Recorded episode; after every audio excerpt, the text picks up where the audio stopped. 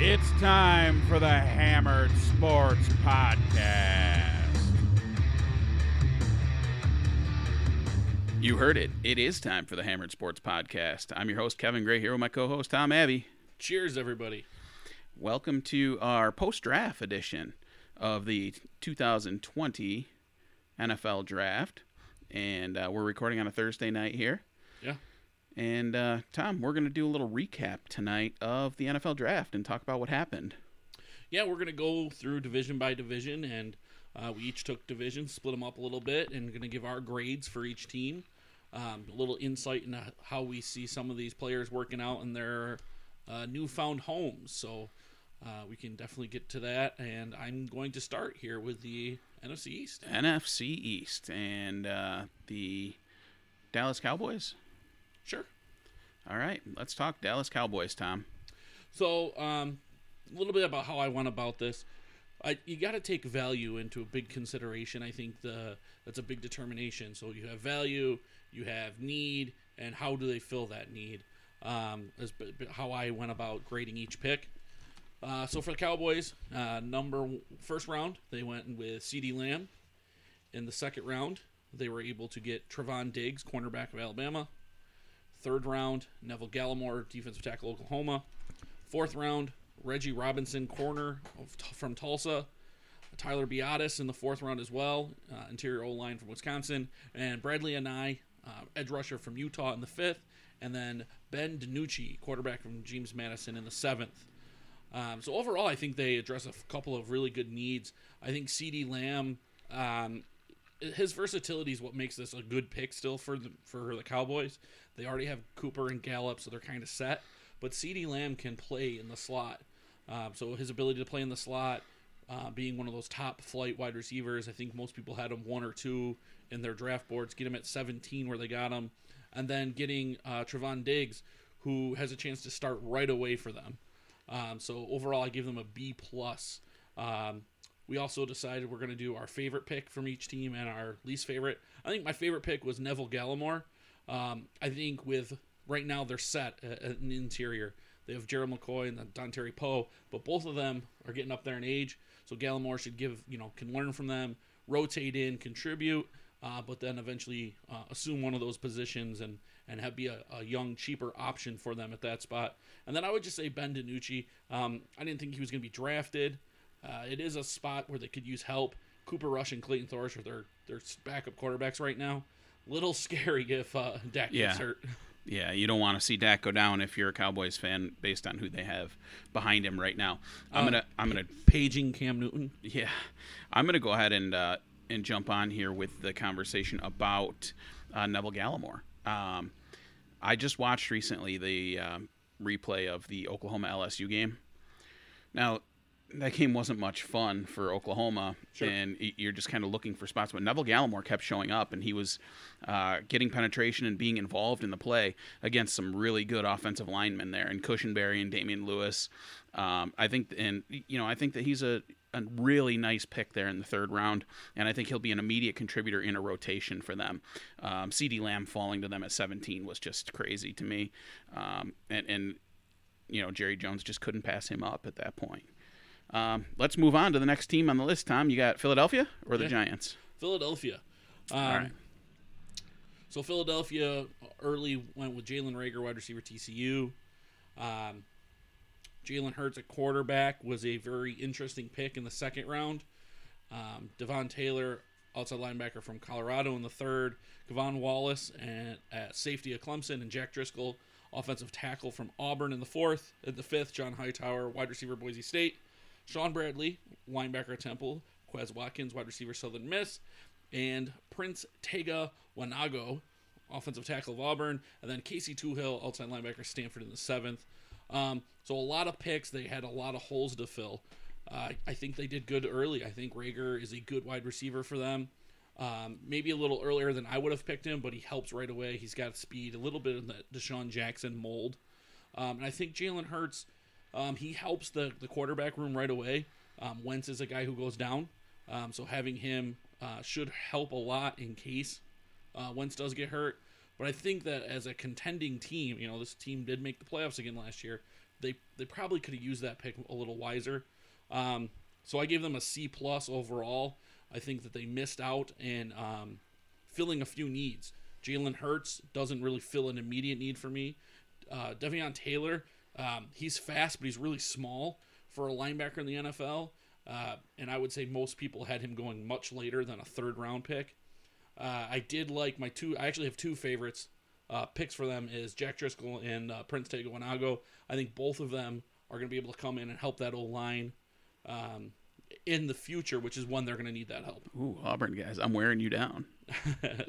yeah, I mean, th- they got both of them at good values. I think Driscoll has a little bit more of a immediate impact because he can slide into guard if need be, and um, Driscoll's Prince- much more steady. Yeah. Driscoll's much more steady. You know, he's he probably is going to have to work on his anchor a little bit. He wasn't the most powerful guy in college. Um, Prince is a guy that could be has the higher upside for sure, bigger ceiling, um, maybe not quite as yeah, ready. longer down the road.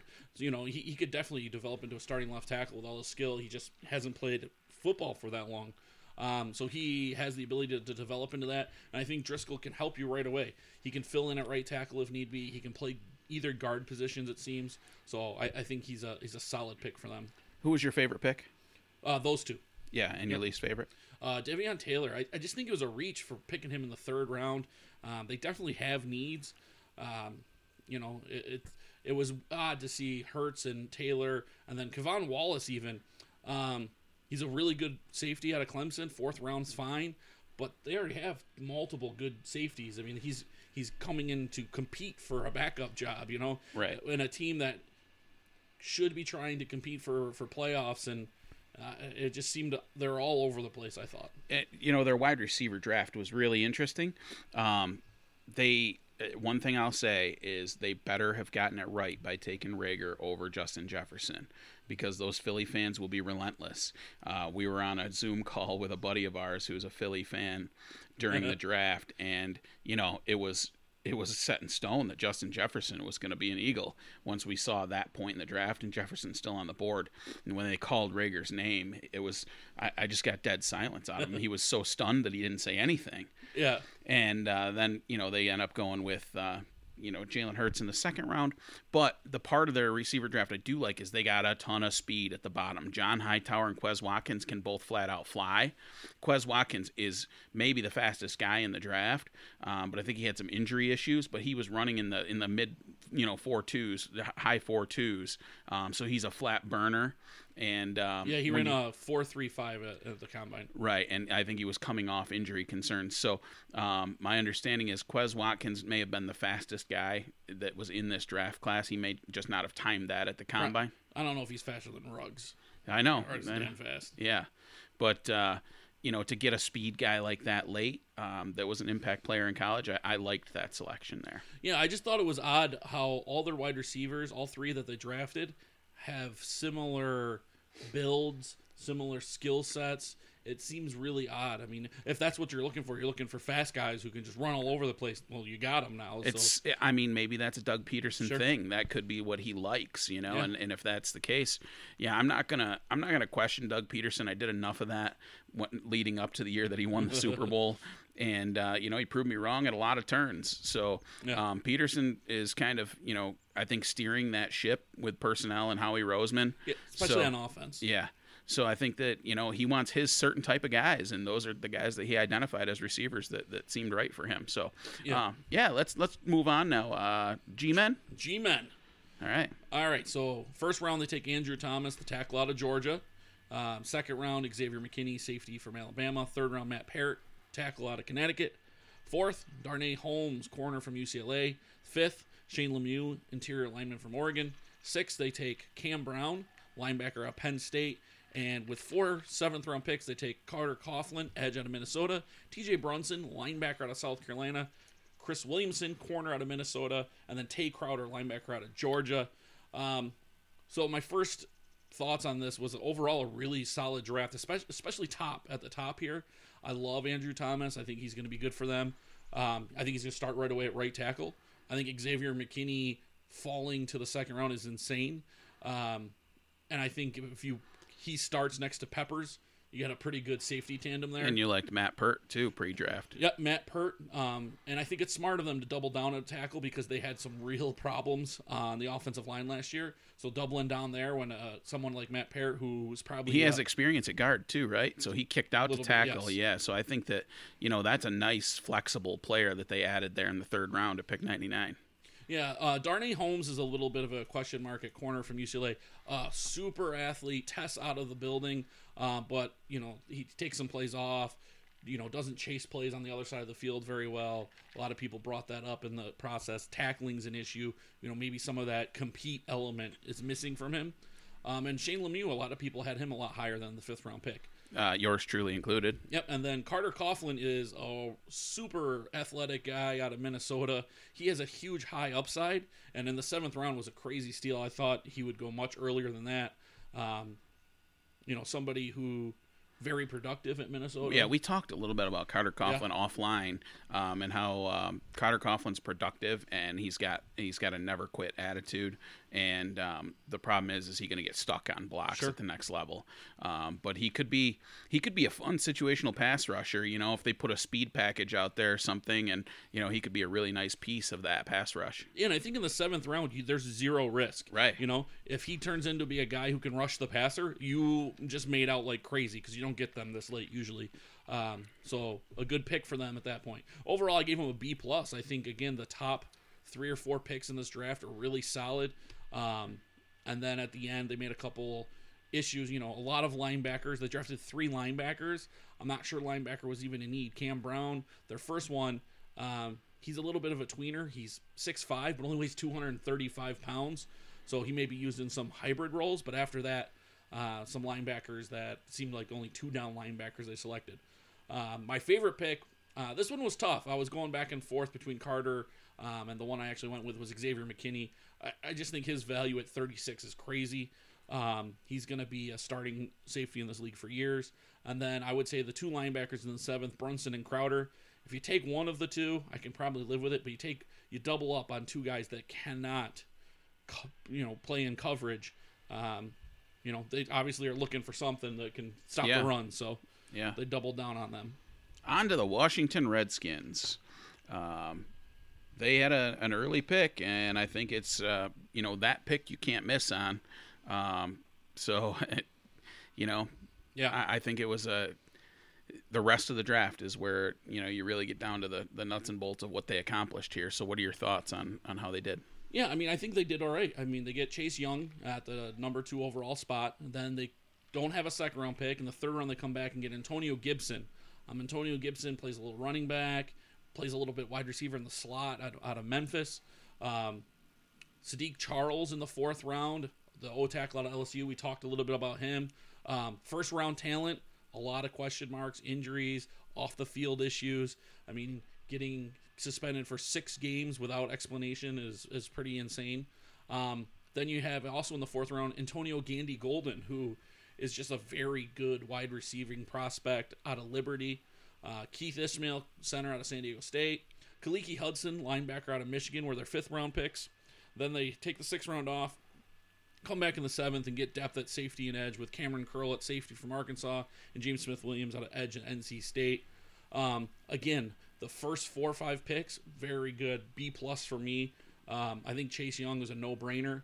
Uh, he should be an elite All Pro. I think Gibson is a, a, bit, a little bit of an odd pick for me. They do have a couple running backs, but you have Peterson, who's elderly, and you have um, Derrius Guice, who can't seem to stay on the field. So you could use a running back, but Gibson's more of a, a slash type gadget player. Um, so we'll see how that works out there. It's early to take that kind of player, but I think Right. that you know they must see more in him than than just that. And they Sure. mu- they must see that they're going to be able to get more use out of him, maybe as a slot receiver when he's not in the backfield. So I think that you know he they're expecting a lot from him. Yeah, it'll be interesting to see how they use him. I think that that'll that could change this grade either higher or lower depending on how he pans out. And same with Saahdiq Charles. I think that was a solid pick. A lot of upside if he can, you know, keep his nose clean while he's there. Yeah, no doubt. My uh, favorite pick for them was Gandy Golden, though. This wide receiver depth chart is not very good. Um, So I think getting a wide receiver who can come in and compete maybe for that second wide receiver role right away was a good good move. And then the one I didn't like the most was Keith Ismael. Um, this, he, center was not a real need. The interior of this offensive line is actually probably one of the strengths of the Redskins. Um, and it wasn't a good value either. A lot of people had him listed as an undrafted free agent Yeah. uh, prospect, and they got him in the fifth round. So Right. Yeah. So um, we're gonna move out west now, right, to the NFC West, um, and I'll take the wheel here on the Arizona Cardinals. Um, you know, I gotta say right out of the gates, this is one of my favorite drafts out of anyone here. Uh, they drafted my number one ranked player on my big board and my number seven ranked player on my big board in the first and third round, respectively. Um, started with Isaiah Simmons, uh, do everything linebacker from Clemson. Josh Jones in round three. Leki Fotu in round four. Richard Lawrence also in round four. Tackling machine Evan Weaver in round six. And uh, running back Eno Benjamin from Arizona State in round seven. Uh, I think that overall, this is a uh, you know a, a home run hit by Kingsbury and, and the crew there that are making the personnel decisions. So um, you have uh, Simmons at eight. He fell into their lap there. Josh Jones falls into their lap at 72. Uh, Lucky Fotu was taken about where I expected. Richard Lawrence also on that interior D line. Um, you know, and I liked Evan Weaver and you know Benjamin uh, in the seventh round. So my favorite selection here is Josh Jones in the third round at number 72 overall. You know, I, I'm going to give this grade an A, the, the class an A. Um, you know, the only thing that, that kept it from being an A plus was just volume of picks. They didn't have uh, you know any excess selections here. They were they didn't have a second round selection. They didn't have a fifth round selection. They had two fours. Um, so for me, it was you know, but with that second round pick, they got DeAndre Hopkins essentially. So Right. you know, if you if you factor that into this, that's what the Bills fans have been doing is saying they got Stefon Diggs with their first round pick. So if you want to do that, the the Cardinals got DeAndre Hopkins for their second round pick, and I'll tell you what, that would be an A plus in, in anybody's book. Um, my least favorite is probably Eno Benjamin. I don't think that he has. Uh, he didn't impress me in college. I didn't think that he was a great prospect. Um, you know, moving into the NFL, um, he may just be a little different type of back than what they have now in, in Kenyan Drake. Um, so I'm, uh, you know, I was I was a little cold on Eno Benjamin. Yeah, I think um, I think Simmons is awesome. I think they got a steal getting him as late as they did. Um, he's great. He's going to be great. I think Josh Jones. You know, you you look at different uh, big boards, you see him top fifteen pick, and then sometimes in the second round, but definitely not this late in the third. So being able to get him there just is pretty crazy. Um, little little uh, skeptical on some of their defensive linemen. I think they went with Leki Fotu and Richard Lawrence. Um, all they need is one of the two of them to, to pan out, though. You know, they already invested a lot of money in Jordan Phillips uh, this last year and Corey Peters.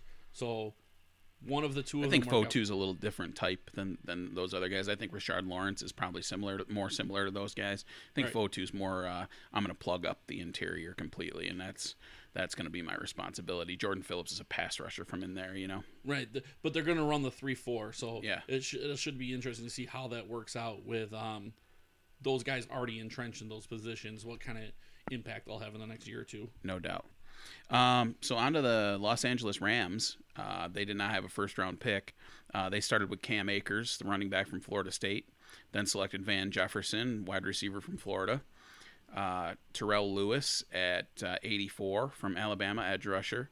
Uh, Terrell Burgess, the safety from Utah, in uh, round three at 104.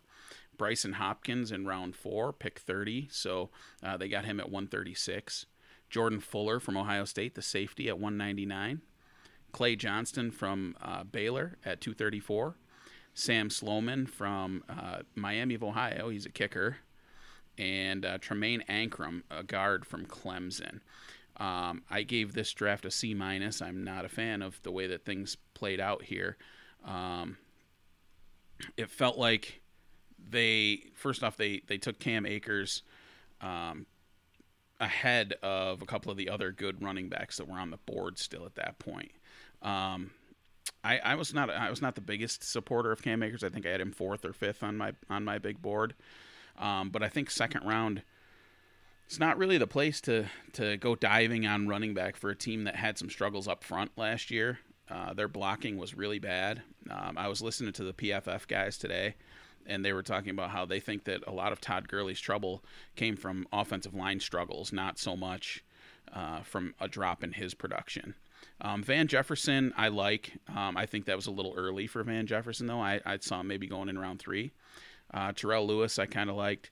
Um, but overall, um, my favorite pick in this draft for them would have to be Brycen Hopkins at 136.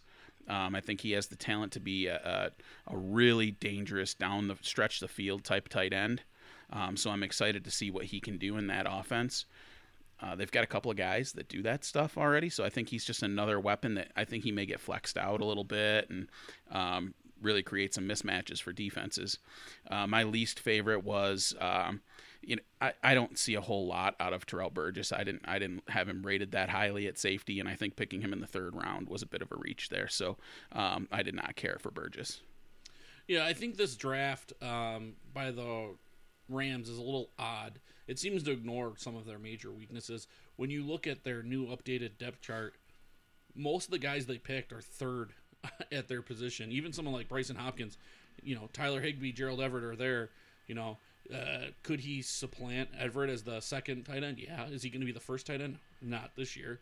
Uh, Cam Akers, he you already invested in Darrell Henderson last year. You already have Malcolm Brown, um, who was picking up the, the pace last year. So he how does he mix in there with that? I mean, you're going to have to miss out on either Akers getting touches or Henderson, your asset from last year, getting touches. The only one that makes an immediate impact for me is uh, Terrell Lewis, um, and I think they got him at a reasonable spot. That was that was a solid pick that addressed some need. Everyone else is you're you're you're, you're picking backups, and you know you don't have a first round pick. I get that, but you still had an, a chance to plug some holes. Even someone like Van Jefferson. I mean, you you have wideouts Cooper Kupp, Robert Woods, Josh Reynolds. Van Jefferson's going to compete for that fourth spot. I mean, you, that's your that's your pick at 57 is somebody's going to come in and try to be the fourth wide receiver on your team. Um, so I, I, definitely agree. I think they missed the boat with a chance to really add to some of this. Yeah, um, you know that's uh, it, it just wasn't my favorite. You know, I, I just got to say that it, it, was not my favorite. And I all, like so. a lot of these players. I like Cam Akers. Yeah. Um, I think you know, like you said, maybe you could have got him in the third round. There's some good running backs on the board already. You could have waited. I like Van Jefferson. Uh, I just don't know if the Rams really had a need for him at that point. Yeah, no doubt. Um, on to the 49ers, Tom. Um, if I were grading just the first round in the draft, I would probably give this an A plus. I loved what they did in the first round. Uh, the problem is they didn't have pick, picks in the second, third, or fourth rounds. They started with Javon Kinlaw at 14 and Brandon Aiyuk at 25. I think both players fill great needs for them. Then no picks in the second, third, or fourth, and they select Colton McKivitz in the fifth. Uh, then Charlie Woerner from the tight end from Georgia. Um, Colton McKivitz is a tackle from West Virginia, if you're not familiar. Um, not a bad player um, especially for the fifth round. He could be a swing tackle and potentially fill some roles there. Um, Charlie Woerner, he, Tom and I were watching some combine footage, and yeah. he kept dropping the ball. He was fighting it hard. He kept dropping the ball. It was not fun to. It, it was hard to watch, really. And then uh, Jauan Jennings from Tennessee in round seven. So um, I really like their draft. I'm going to give them a B plus on their draft because I love Javon Kinlaw. That's my favorite pick out of their group. Uh, I think Javon Kinlaw is he was the second best interior defensive lineman, um, and he could be the first best. I mean, he, he has the potential to be as good as Derrick Brown. Um, he's going to be a constant disruptor. He filled the need for the loss of um, DeForest Buckner, and uh, now they go out and they get Brandon Aiyuk to add to that class. Um, really nice um, addition there as well. I think he's a talented receiver opposite Deebo Samuel. Uh, with the loss of Goodwin, I think that was a, that filled really nicely. Yeah. Um, they also traded for Trent Williams during this draft, so that's something that you know you have to you know take into account a little bit here. And um, I was a, I was a fan of that. That was a nice move for them. Um, so my favorite selection was Javon Kinlaw. My least favorite was Charlie Woerner because we watched his struggles, and I'm not sure how he translates to the NFL. Yeah. I actually did kind of like Jauan Jennings in round seven. I thought that was a nice pick that late. Yeah, I think it'll be interesting. I, again, their their two picks in the first round, I, I think are are really good fits for them. Aiyuk has the ability to make plays after the catch, um, and based on their quarterback style, you know those quick passes where he can catch a seven yard, eight yard slant and take it for 15, 20 yards are, is going to be what they need. Um, and then Kinlaw, just oh man, he's an animal. He wrecks offensive plays. Just really somebody that is going to frustrate offenses. So to have Arik Armstead, Solomon Thomas, Javon Kinlaw, and then Nick Bosa as your starting four on the D line, so, Huh, and you know someone like Dee Ford backing up, like that's crazy. that's nuts. Um, Seattle Seahawks. Uh, I got the privilege of evaluating this draft class, so uh, you know this this was an interesting one. Jordyn Brooks, round one, pick twenty seven, linebacker from Texas Tech. Uh, Darrell Taylor, uh, edge rusher from Tennessee. Uh, Damien Lewis, guard from LSU. Colby Parkinson, tight end from Stanford. DeeJay Dallas, running back from Miami. Alton Robinson, edge rusher from Syracuse. Freddie Swain, wide receiver from Florida, and Stephen Sullivan, tight end from LSU. So in this draft, you know, they took two tight ends. Uh, they took a couple of guys that are going to play edge, and Darrell Taylor and Alton Robinson. Um, they always seem to surprise when they're on the clock for whatever reason. Yeah, especially early. Yeah. Um, you know, my favorite selection for them is Damien Lewis at 69. I think Damien Lewis is a road grader that's going to, you know, really improve that offensive line up front and, and mow people over. They love to run the ball when their running backs are healthy, and I, he's going to be helpful and effective in doing that. So excited to see what he can bring. Uh, my least favorite was Jordyn Brooks at 27. I had him more around like my 90th best player in this draft. So um, for me to see him uh, selected there in that spot. I also want to point out Stephen Sullivan didn't really have a position and then went to the Senior Bowl and the combine and, and worked at tight end, and people think that he's got a future there. So um, could be a fun late round pick by them. Yeah, I think that you know you could definitely see some train of thought here.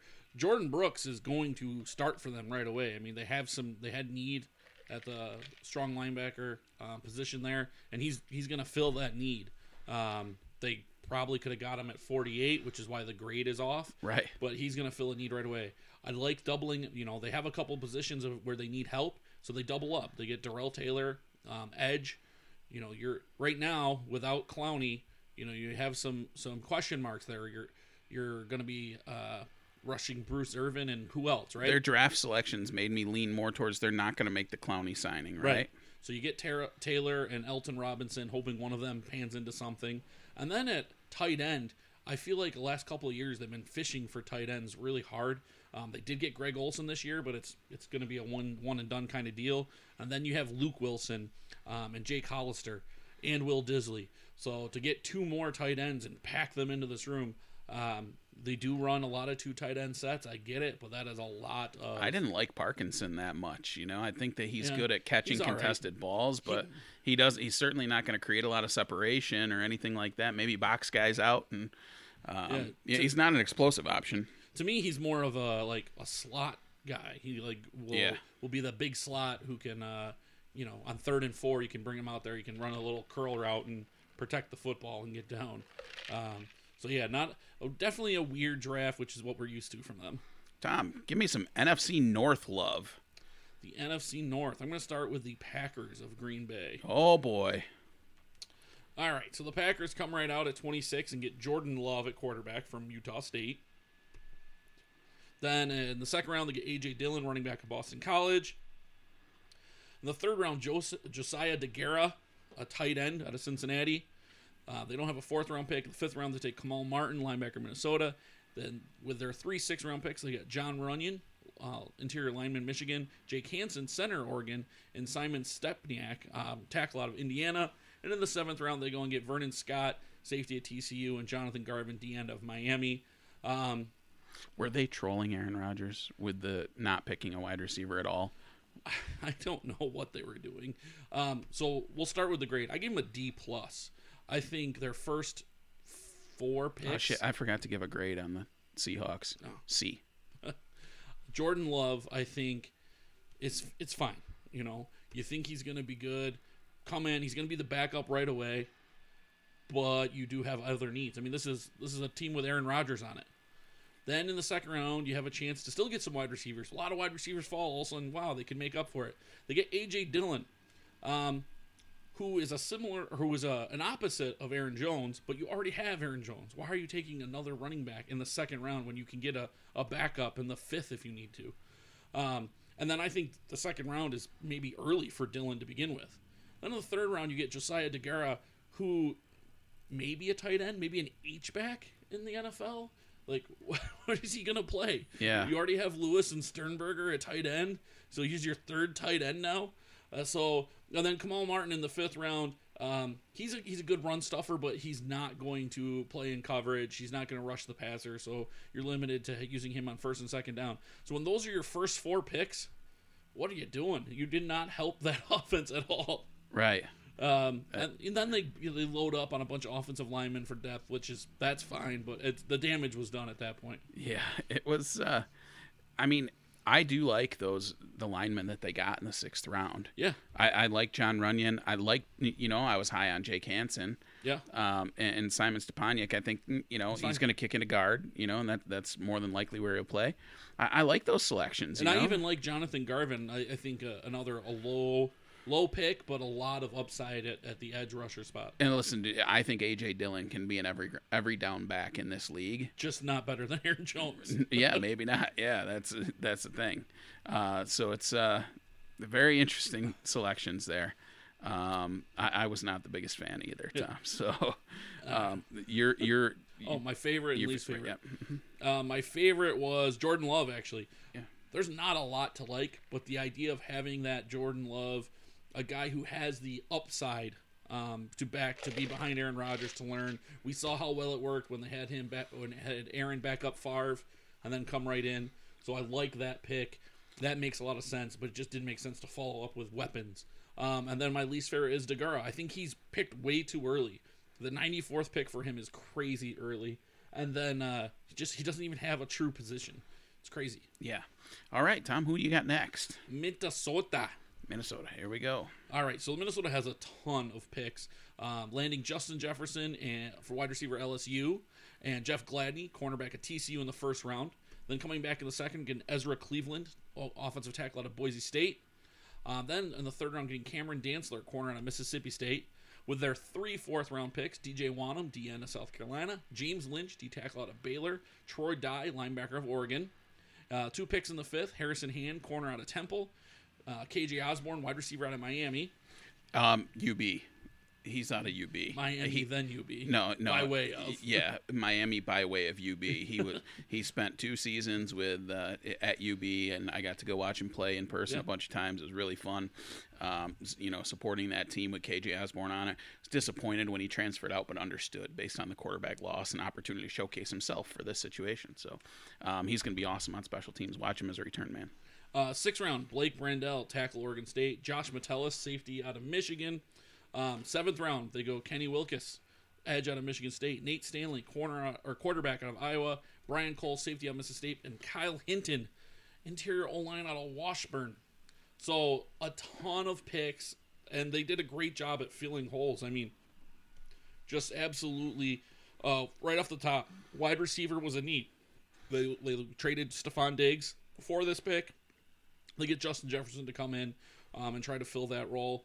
Then they are able to get a corner in Jeff Gladney. And corner was easily their number one need based on everyone that left. So they get Gladney, and then two rounds later, Cameron Dantzler. Um, Let, so me, let me just say that if I didn't think that Joe Burrow was going to be really successful this year, my selection for rookie of the year would be Justin Jefferson. I love Justin Jefferson in that situation in Minnesota. Kirk Cousins throwing him the ball. Uh, I think that Justin Jefferson has the opportunity to have an explosive early season uh, with the Vikings. I think he, he slots in immediately. I think he makes big plays immediately. I love Justin Jefferson. Um, and if that's a possibility of wagering for, for you folks out there on, uh, you know, rookie NFC offensive rookie of the year, I don't know if they Yeah. do they have it broken down AFC and NFC. yeah, Yeah, so NFC offensive rookie of the year. I, I love Justin Jefferson in this spot. Um, so I think that they, and also I think they had a really good value pick with James Lynch in the fourth round. I think this is a guy who could have gone a lot earlier. um, and maybe just stuck out on their big board, so they took him. It's not really position need. And then doubling down again on the wide, deep wide receiver class with KJ Osborn, um, bringing them some speed. So uh, B plus for the Vikings. I think with the amount of picks, they did a good, they did really good work um, plugging holes. My favorite pick was Cameron Dantzler. I think after they got Gladney, they could have really put off getting another corner to later, but they didn't. They found Dantzler at the third sitting there, and they, they made the move to take him. And then my least favorite would be Harrison Hand. Um, I think once they got their first two corners, they could have used uh, this fifth pick to to um, address other needs, but they decided to go with an, a third cornerback. Um, this one out of Temple. Um, yeah, and I, I do like Nate Stanley coming in. I think he's very similar to Cousins. Good leader, solid arm, not great arm. Been around a lot in college football. He's seen a lot. Who was who was your favorite selection here? Dantzler. Dantzler. You Yeah. like Dantzler there. I, I love him at, at Yeah. 89. I love Kenny Willekes in the seventh round. At that point in the draft, I'm telling you, I watched the guy. I, I, I sent a message out, a tweet out, I think, one night um, when I was watching some late night Senior Bowl action, and he's just an athlete. He's got bend. He's got the ability to get.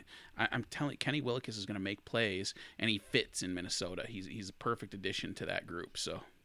Um, I think that's a, a really nice selection at, at picks. Uh, you know, whatever that was, two. Yeah, where, wherever they got him, two 225. twenty-five. Yeah, Yeah, he definitely provides immediate depth, but also has that, that upside of who knows how he could turn it into the NFL. How about the Detroit Lions, Tom Abbey? Oh, the Lions. Um, so the Lions obviously had one of the top picks. They had number three, um, where they take Jeffrey Okudah, corner out of Ohio State. Then they take D'Andre Swift in the second round, running back out of Georgia. Julian Okwara, edge rusher out of Notre Dame. Jonah Jackson, guard out of Ohio State. Logan Stenberg, guard out of Kentucky. Um, in the fifth round, Quintez Cephus, uh, Cephus, wide receiver, Wisconsin. Also, Jason Huntley, running back out of New Mexico State. Um, in the sixth round, John Penisini, which you have to be very careful saying, um, D tackle out of Utah. Jashon Cornell, D tackle out of Ohio State in the seventh. Um, overall, I like their draft. I gave them a B minus. Um, Okudah was a no brainer for me. He's a day one starter. He walks onto the field and he's your best corner. Um, I like their D'Andre Swift pick because I think he's really good. It's just odd because on Johnson's just getting started there, and it seemed like he was going to be the guy. Um, so now he comes in. Um, Okwara, I think, is a good pick. Um, Edge is a need for for uh, Detroit, so he comes in, and then Jonah Jackson, the guard from Ohio State, it might even be a starter by the time they actually uh, break camp, if if it's camp. Logan Stenberg is a really, really nice addition Yeah. too. They they did a great job up top in this draft. I was just, the only curious selection for me was the was making the move of D'Andre Swift there. But if D'Andre Swift, they, if they see him as a generational talent, you know, if they think he's that good of a running back, then I see why they selected him there. You know, that it, that might be a best player available situ- selection right there. You know, and that's you can't blame them for that. And Julian Okwara in the third round was a great value. Yeah, I love and I Quintez Cephus. I think is a, a solid wide receiver. They got him late in the fifth. Um, he's drafted. You got a little bit of a value. He was uh, a little bit of a later selection. The only thing is that that wide receiver room in Detroit's pretty full, so Yeah. he'll have to carve out a little niche for himself. Um, B minus, like I said, Okudah's my favorite pick. How can it not be? The guy's going to be amazing. He was a no brainer, uh, but he's really good. And then Jason Huntley getting another running back after you already have on Johnson, and then you pick D'Andre Swift. I'm just not sure what the need. I'm not sure where he'll be able to contribute if even make it in the roster. Yeah, absolutely. So, um, let's talk a little bit about The our- Bears. yeah. So, go ahead with the Bears. Yeah. Go Okay. ahead. So the Bears don't have a first round pick, but they did have two second round picks, and they got Cole Kmet, tight end out of Notre Dame, and they got Jaylon Johnson, cornerback out of Utah. Um, then they don't have another pick until the fifth round. With three fifth round picks, they take Trevis Gibson, DN Tulsa, Kindle Vildor, corner of Georgia Southern, Darnell Mooney, wide receiver of Tulane. Then two seventh round picks to get Arlington Hambright and Lev- uh, Lachavious Simmons, tackle of Tennessee State. Yeah. Uh, what do you think of this draft, Tom? So, a couple things. One, not a lot of picks. Two, not a lot of high picks. I mean, nothing on day one. Only the two picks day two, and then nothing until again until 155. So I give him a C plus. I think Cole Kmet is a solid player, but I think he was drafted early, and you already have Jimmy Graham on this roster. So how much of an impact can he have in the, this next season to really uh, contribute? And then Jaylon um, Jaylon Johnson is my favorite pick from them. Uh, pick number 50. He's a good corner. He's got a chance to start right away for this team. He's long. Yeah. He's, he's able to jam wide receivers. And when you have a pass rush like this, being able to, to get on wide receivers and, and kind of pin them at the line of scrimmage is going to be a huge advantage. Right. And then I would say Trevis Gibson is probably my least favorite. Um, you're flipping a coin here at this point, but I think he he's really a raw prospect. Doesn't do a lot for me. I, I didn't have him even being drafted. Yeah. Um, so it, it was a it was a really interesting group that they went with. Um, a lot of the Bears fans were not very happy about it. Yeah, I think they all like Cole Kmet because you know he's a local kind of guy. Stayed in the Midwest his whole life. Was from Chicago. Went to Notre Dame for college, obviously. Uh, Chicago's adopted team. Yeah. and uh, so it's pretty nice for them. But I think overall they were just. I mean, they're, they're, what can you do? You have two picks in the second round, and I don't think either one of them's a bad choice. And then you don't pick again to the fifth. I mean, there's not much you can do. Right. Yeah. No doubt about it. It That's that's the penalty you get for getting Khalil Mack. Yeah. You have to suck it up. I guess you know if that's what you got to deal with, that's what you got to deal with to get somebody like that on your team. Um, I wanted to take a second here. I don't think we even took a chance to go over our numbers and our statistics from how we performed with our mock draft in the in the actual draft.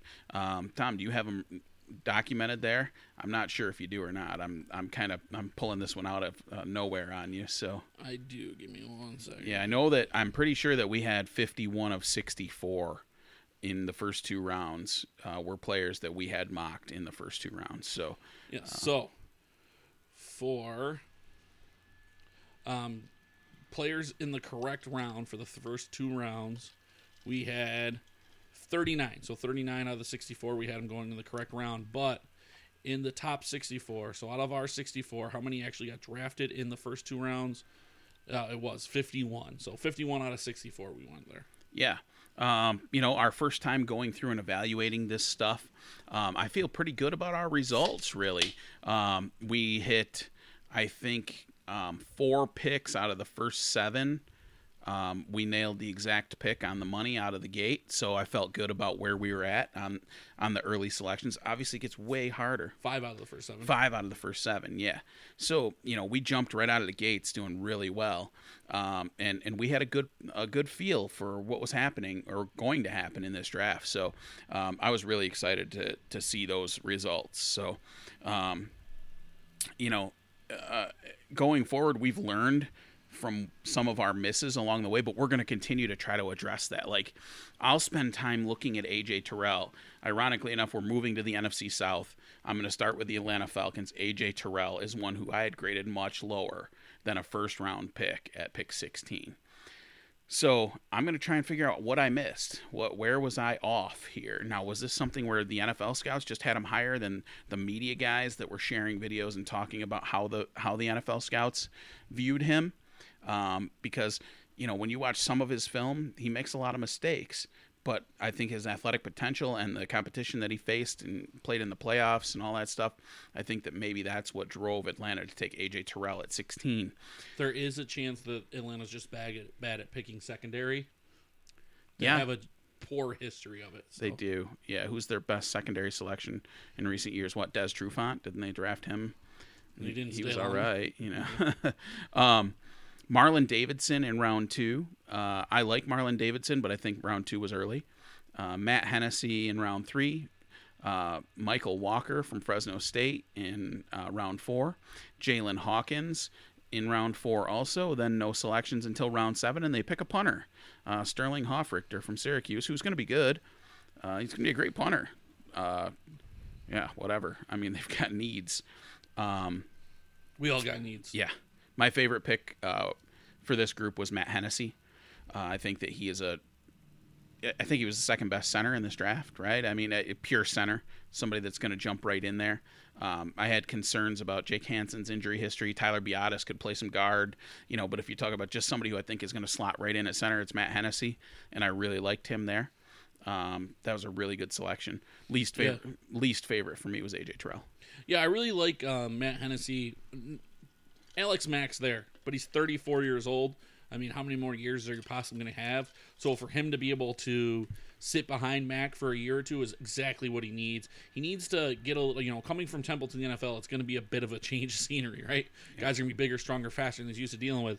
But learning some tricks of the trade from Mack and getting a year or two in a NFL style weight room, um, he's going to be able to start for them right when Mack leaves. So I think that ends up being a very good pick for them as well. I, I like that pick a lot. Yeah.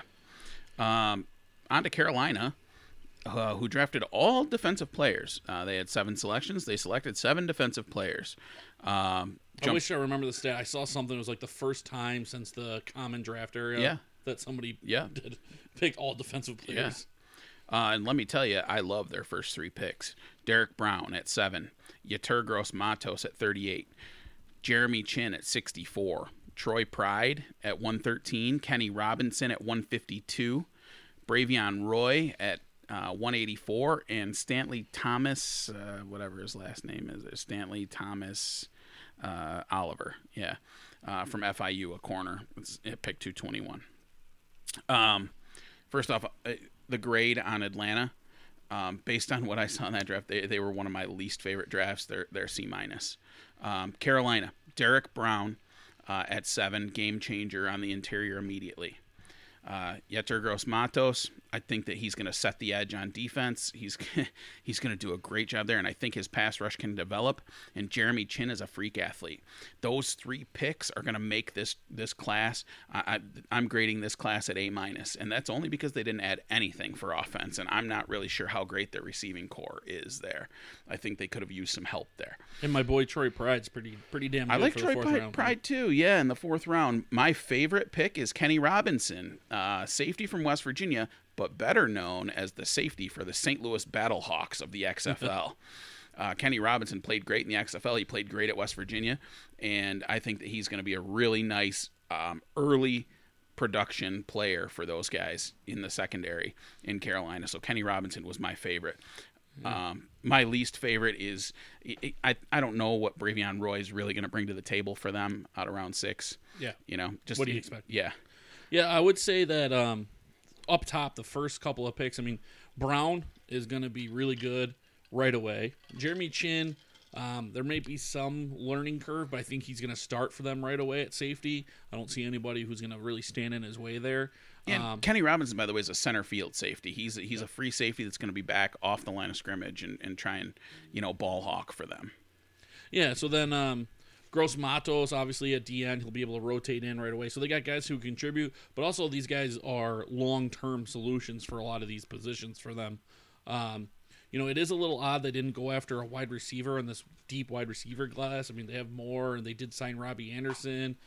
Curtis Samuel and Pharoh Cooper. Maybe they're. I'm just not in love that. with that. I'm not in love with that group. I no, like Robbie Anderson and everything. And I think all these wide receivers are fine, yeah. but none of them are yeah. know, not getting really excited. Uh, we'll see what ends up happening with Christian McCaffrey and his uh, how his legs hang up. They didn't really get up another running back. I'm looking here. Reggie Bonnafon and Mike Davis as their backups. They, you know, they paid him a ton of money, and they're oh, gonna, yeah. they're gonna, they're gonna run all that tread off him in two years. It's, you know, that's that's my concern. Sure, that's my biggest concern with him is how long can he hold up with this type of workload. Who you got next, player? New Orleans Saints. Saints of New Orleans. Picked in the first. This is going to be quick. They had four selections. Cesar Ruiz in the in round one at center. Uh, interesting selection. I think they're going to start him at guard. Yeah. Um, Zack Baun at 74. Adam Trautman at 105. Tommy Stevens at 240. Um, my favorite pick out of this group is going to be Zack Baun, still being there at 74 for them. I mean, I think that he's he offers so much more value than that. I think that they have three plug and play players on this draft. And then they've got Tommy Stevens, who's like Taysom Hill. I don't know what the hell he's going to do in their offense. It was, yeah. it, I think that was, I, don't know what the deal was with that selection. I mean, they just signed Jameis, they've got Taysom Hill, and now Tommy Stevens, unless they're looking to convert him to tight end or something, is he's a pretty big body dude. Yeah. Um, but yeah, Adam Trautman, maybe the top rated tight end on my board. Um, I think he's going to be a, a, good early contributor. Um, Zack Baun can rush the freaking passer. And Cesar Ruiz was the best interior lineman in the draft. What are your thoughts, Tom? Yeah, I mean, I like Cesar Ruiz. I'm gonna back that up and try it again. I like Cesar Ruiz a lot. Um, I love him for them because I do think he can impact right away at guard. Um, Zack Baun, I love a lot. I wanted the Bills to take him. Um, said it on here before. Uh, but they're, the Saints linebacker group, I actually like their linebackers. You got Alex Anzalone, Kiko Alonso, and Demario Davis. Um, but Zack Baun maybe brings you something that those guys don't, and that, that Yeah. ability to rush the passer a little bit. Um, and then we'll see if you know Demario Davis is getting up there, so he might be the you know come in on these Yeah. these nickel packages to rush the passer, and then maybe stick and stick there uh, long term. So I think there's some some depth there. Uh, tight end, you had Jared Cook, so Trautman, you know, is going to be right there. Josh Hill, so no, nothing standing in his way from uh, ascending there either. Solid B for me for New Orleans. I like that draft. Um, Tampa Bay Buccaneers. Arr. Tristan Wirfs at 13. I heard some fun stories today on Oh, the boy. PFF podcast. Jason Licht was on the phone trying to call teams from the time the seventh selection came up, and no one would answer their phone because he wanted to trade up for Tristan Wirfs. He tried at every pick 7, 8, 9, 10, 11, 12. Finally, at 13, San Francisco said, okay, we'll swap with you and you can have Tristan Wirfs. Um, Peter King was embedded with Tampa Bay, and I guess that's where that story comes from. Uh, so they end up with Wirfs, and the NFL saved them from themselves, um, basically, and giving away more draft capital than they needed to. Um, round two, they end up with Antoine Winfield. Um, round three, Keyshawn Vaughn.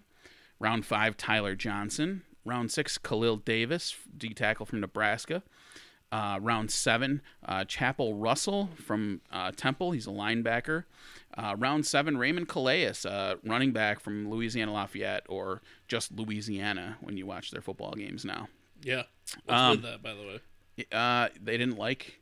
They they want to be Louisiana. They don't want to. We're not just Lafayette. We're Louisiana's team. Whatever. Tell that to LSU. um, all right, so let, us unpack this a little bit. Tristan Wirfs, great addition. Um, he's going to help protect the goat. I think that was a, a great decision to to go ahead and get that tackle there. Um, Antoine Winfield at 45. I think that's about where he was slotted by a lot of people, late first, early second. You know, so it was a, a good selection for them mid second. Um, Keyshawn Vaughn was one of your favorite backs in this draft. Love them. Tyler Johnson in the fifth round. I really like him there. So you know, there, there's some really good picks here. Yeah, those wideouts are crazy in Tampa Bay. Godwin, Evans, throw Tyler Johnson in there. That that's that's crazy. Yeah, And then adding Ronald or Keyshawn Vaughn to the backfield with Ronald Jones. You know, you get a both of them can do a little bit of everything. That's you you're not tipping your hand when you have one or the other and It's it's really nice. yeah.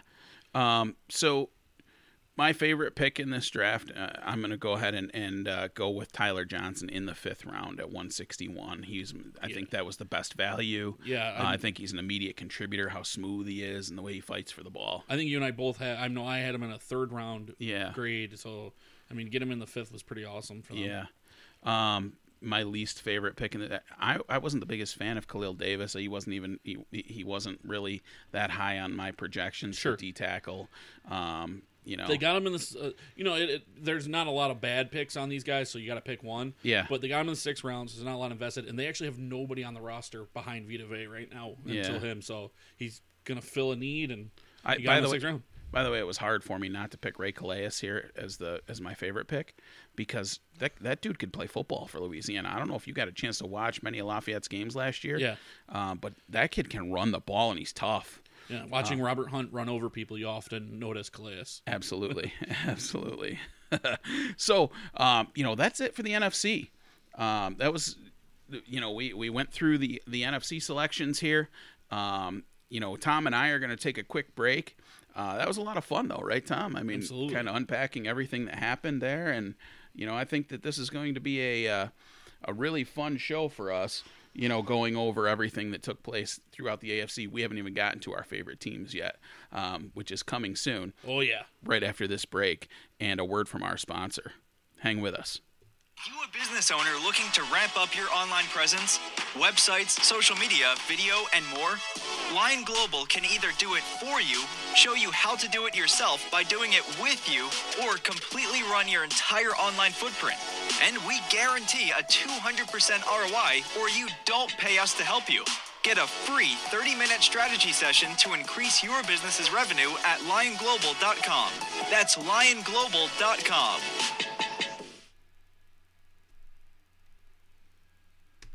We are back, and we are ready to talk about everybody's favorite topic that listens to our pod. Well, not everybody's. We did have uh, our uh, our uh, newest listener that I found uh, through our podcast, uh, our live mock draft that was in Peru. So shout out to our boy in Peru, um, Broncos fan. I think originally from that area, based on what I was seeing, but um, now in Peru. So that was awesome. I hope he's still listening to us. yeah, thanks for listening. Yeah, that was awesome. Um, yeah, but AFC East talk here, Tom, and uh, you're going to take the wheel on the AFC East, but I'm going to grab the Miami Dolphins just because of my closeness with that organization and how much I follow it. So, um, fire away.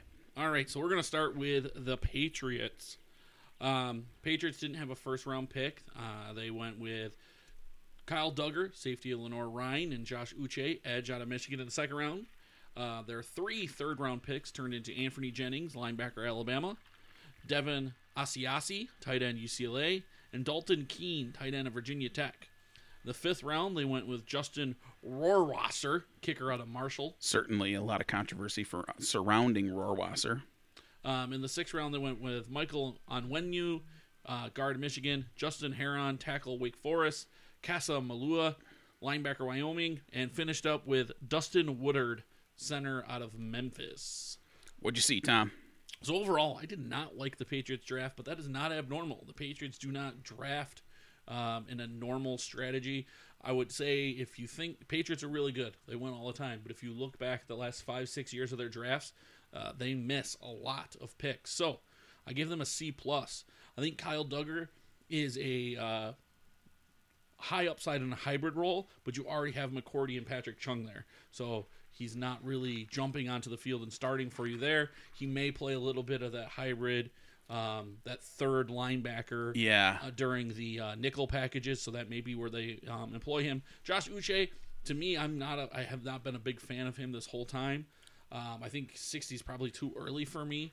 Um, he has speed off the edge, but um, which can help replace some of you know Jamie Collins's pressures. But I think overall, you know, he doesn't offer much more than just that burst. Um, it looked like they the were edge. looking for athletes on the defensive side of the ball as much as anything else. Yeah. Um, so I give him the C plus. My favorite uh, player they drafted was Anthony Jennings. I think he has a lot of upside in this specific um, defense. Anthony Jennings is going to be able to play linebacker, may even start for them, and he's going to be able to be moved around a little bit, asked to do a few different things. I think it's actually a great landing spot for him. Um, wrote notes about the Belichick Saban kind of relationship. And then my least favorite pick for them is the is the kicker, Rohrwasser. Um, I think the fifth round's a bit early for a kicker for me, especially um, take it for what it's worth. Dane Brugler's considered one of the best draft experts in the world. He rated his top 10 kickers in the NFL draft this year, and Rohrwasser wasn't even one of them.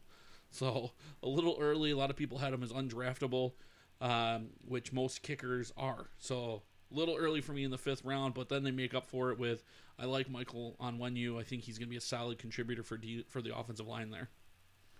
Yeah, I think so too. So, um, you know, I didn't love their draft. I think that there's a, a particular direction that they're going. Yeah, with the Um, double tight ends. Yeah, here. with the double tight ends, you know, perhaps looking to, you know, use one of the one of those guys or both of those guys in an H back type role with James Devlin leaving. Um, I think Yeah. that they're gonna they're gonna try and uh, hammer the ball a lot. It'll be a short, quick passing game, like we talked about off mic earlier today. Um, you know, perhaps some some stretch the field play action style uh, stuff as well in this offense. So I, I'm looking forward to seeing how Josh McDaniels gets creative with this offense with Tom Brady off the squad now. Um, you know, and see kind of how they they reestablish themselves or, or you know reestablish this offense because it's not going to be the same. Um, and it'll be really fun to watch how they transition to the new the new look. Want to go Jets? Sure, I'll go Jets. All right. The Jets' first pick was Mekhi Becton, tackle of Louisville. Then they went Denzel Mims, wide receiver Baylor, in the second round. In the third round, they were able to grab both Ashtyn Davis, safety of California, and Jabari Zuniga, uh, D end out of Florida. Uh, in the fourth round, the trio of picks went La'Mical Perine, running back of Florida, James Morgan, quarterback out of Florida International, and Cameron Clark, O tackle out of Charlotte. In the fifth round, they grabbed Bryce Hall, corner out of Virginia, and the sixth round, sixth round, Braden Mann, punter out of Texas A&M. Um, so I like their draft a little bit. Uh, it's it's not great. I'm annoyed by it because they drafted a lot of people. I lo- it seemed like they got great value with so many of their picks. Yes. Um, I will tell you the one I don't like is Denzel Mims. I thought 59 was too early for him. Um, I mean, you, Kevin, and I have talked about this before. He struggles to catch the football. Um, you see it when he's in Baylor. You saw it at the combine. You saw it at Senior Bowl. Just consistently fights the football. Um, he has great physical skills. I mean, he's big. He's he's pretty fast. Um, but you know, somebody who struggles to catch the ball is never going to be this high for me. Uh, we'll see how that works out for him. Um, B minus is what I gave them. I like the Mekhi Becton uh, position uh, pick. He's the problem I see with them is it looks like they're trying to move him to left tackle right away, and I'm not sure he's going to be ready for that. He's a very large man, um, very quick, uh, but I think he may struggle um, in the early going, especially if they have him at left tackle to start. What was your favorite? Uh, my favorite is Bryce Hall in the fifth round. Yeah. I know there's some injury concerns, uh, maybe some medical that had some people concerned. But if you go off of his football skills, this guy's a, a third round pick every day. Um, so to get him in the late fifth like they did is, is pretty pretty good uh, pick. Cameron Clark also is a, is a solid depth lineman. Uh, he can play guard or tackle. Um, you know, I like I like the middle of the round. I like La'Mical Perine. I think he um, he underwhelmed a few sometimes at Florida, but he does have some high upside, and kind of the same thing with Jabari Zuniga. Um, high upside, little bit of underwhelming tape sometimes at Florida. Kind of looked like you expected more out of an athlete of his caliber. Yeah. All right. Um, you want to go? You want me to go with Miami here?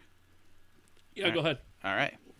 Tom's crushing an ice cold Bud Light, so you know. uh, Was that the, the fresh one, or was that finishing off an old one? Finish off the old one. All right. Don't forget to crack that new one. That's nice and ice cold, bro. We're gonna crack it right now. Actually, Let- let's- podcast sounds.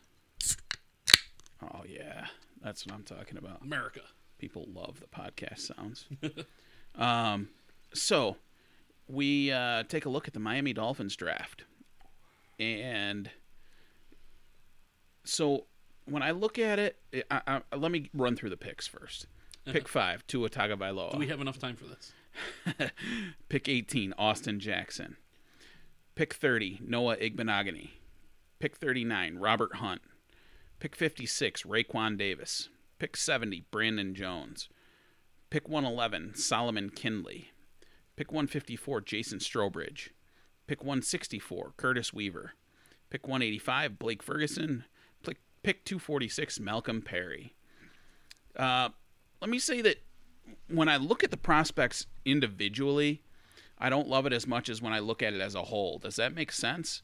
Um, I can see a vision there in what they're trying to do. How do you feel about that, Tom? Yeah, I mean, I think you can see their their method methodology here. Um, you know, building um, strong up front with the picks of Jackson and Robert Hunt. Solomon Um, Kindley. um, building a defensive line over again with Raekwon Davis, and then taking a stab at both Stro, Strowbridge and Weaver. All you need is one of the two of those guys to, to come on, and then that's that's that's a success there. You know. Yeah. Um, my favorite pick, of of course, from the Dolphins is Blake Ferguson. 'cause his Yeah, brother Reed Ferguson is the long snapper for Buffalo. His yeah. brother, brother is a Buffalo Bill long snapper, so Yeah. So first off, I'm ecstatic that they were able to stand pat at five and take Tua. I have the balls to take Tua. Uh, I think that the conversation around you know injury history and everything else needs to be you know overshadowed by his potential. His ceiling is is through the roof. Everybody knows that. Everybody knows how great he can be. Um, can he stay healthy is the question. This is a, um, you know, you've got to take a big swing at some. And, and Miami has historically been kind of uh, conservative with their swings in the draft since the Dion Jordan move back in whatever year that was, um, where they jumped up to take him at three, three or two, whatever it was. God, but um, you know, this is this has been an organization that hasn't taken a lot of big swings, and this swing at Tua is uh, the ultimate. You know, either we knock it out of the park, or you know things don't go that well because I think those are the two options with Tua. He either has an amazing career or he's out of the league early because of injury concerns. Uh, Austin Jackson is a bit developmental. My biggest concern with Austin Jackson is he got roasted by AJ Epenesa at the in the Rose Bowl. So or, We'll, we'll get to that later. yeah. So uh, uh, Noah Igbinoghene is an early fill in at nickel corner. He's going to jump right in, uh, be a part of that secondary unit, and I think he, his athleticism and his future development potential is very high. My favorite selection in this draft, uh, you know, I. I didn't see it going this way because I didn't have this guy rated that highly in the in the draft, but I love Robert Hunt. The guy is a mauler. The guy is a I'm going to just drive you into the dirt kind of offensive lineman. And I think that mentality in an RPO style offense where you get potentially Kindley and Hunt just mauling guys on the right side of that line, driving them down, and Tua having the option to pull that out and hit the quick slant. I love Hunt's selection there at 39. It might have been a little early for, for some people's taste, but I love it. Um, my least favorite pick for, for Miami, I, I think that Brandon Jones is somebody that could have been had later. Um, he, he- you know, he's not uh, not the flashiest guy, but he's I think he was a four year starter at Texas and he was a captain on that team and he was uh, he made plays. So you know they're trying to make sure that they've got that secondary shored up. I love that secondary now though. When you talk about having Xavier Howard, Byron Jones, Noah Igbinoghene, Eric Rowe, who did a great job when he was moved to safety. You know that that secondary is really good. And if Brandon Jones can crack that lineup, then you know I was off on my evaluation of him. So um, the other one that I really loved and, and I fought with being my favorite was Curtis Weaver in the fifth round. Curtis Weaver was projected by many to be a second round pick, and he was super productive. You know, all time leader of, for sacks in the Mountain West Conference. Um, questions about his body type and all of that stuff at the next level, uh, but it seems like he's just crafty and able to get to the quarterback. So, um, tell me what you saw, Tom. Yeah, I mean, there's lots lot to like about the Dolphins. I think the thing with the Dolphins is that people um, need to understand that there needs to be patience with this group. Uh, a lot of these guys, even the guys up top, may not be the starters week one for this team. Um, you know, you got guys who can compete for it. Robert Hunt and Austin Jackson will probably be there competing for the offensive line jobs, but it doesn't mean they're going to get them. Tua may take a little bit of a, a powder in the first few games and let Fitzpatrick take care. Um, so this may be a slow burn team um, with their draft picks. I think Strowbridge needs to to take some time. Weaver may may be able to contribute right away, um, but how much is he going to be able to do that? So I, I think that that's going to be the big thing for this team is that you know at the end of 2020 we may look back and be like, man, that group, all those picks, they didn't do much. But that's kind of by design. This team is uh, building for the future, not for this season necessarily. So I think a lot of these guys, if you were to pull up the Dolphins depth chart right now, there's none of them listed as starters right now. There's no one like plug in any hole real quick, and I, I think that's by design. They're they're trying to build something, and that takes time.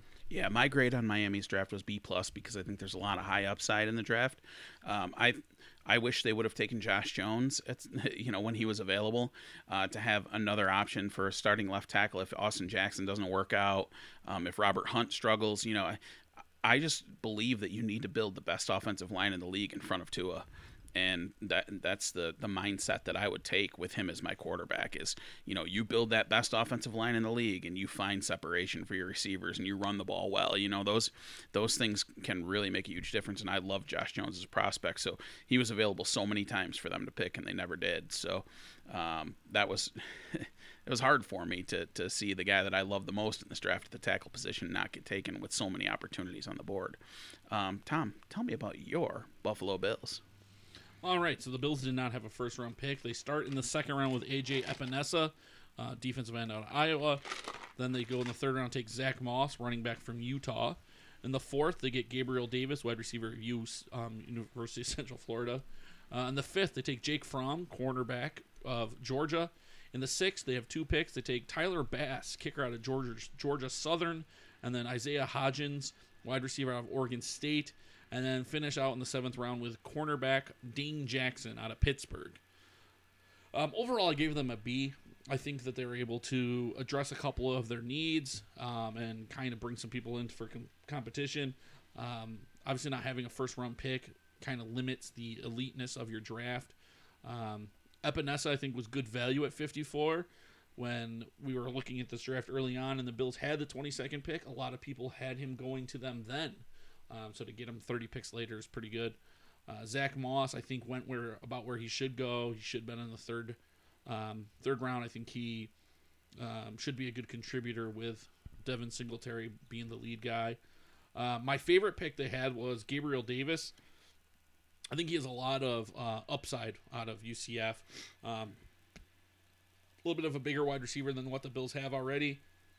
Able to run the route tree, um, and he has the advantage of being able to sit behind John Brown and Stefon Diggs right now and kind of pick their brains, see what they do, and learn a little bit from them, and uh, you know, you know, hopefully take over that mantle when John Brown moves on. Uh, my least favorite pick was Tyler Bass. Um, so a kicker in the sixth round isn't the worst thing in the world, but it's obviously not the best. Uh, he has a huge leg. There's some video going around of him making a 50 yard field goal without taking any steps, just kicking it, which is pretty in, insane by itself. But his accuracy is, you know, a big struggle. Only made 77% of his kicks last year. It's not a real high percentage. Um, so to take him in the sixth round instead of somebody who could contribute is, you know, he'll we'll see how it pans out. What'd you see on this one, Kev? Yeah, my excuse me, geez, what was that all about? Um, my uh, feeling on this draft was Epenesa was amazing value at 54. Um, loved it.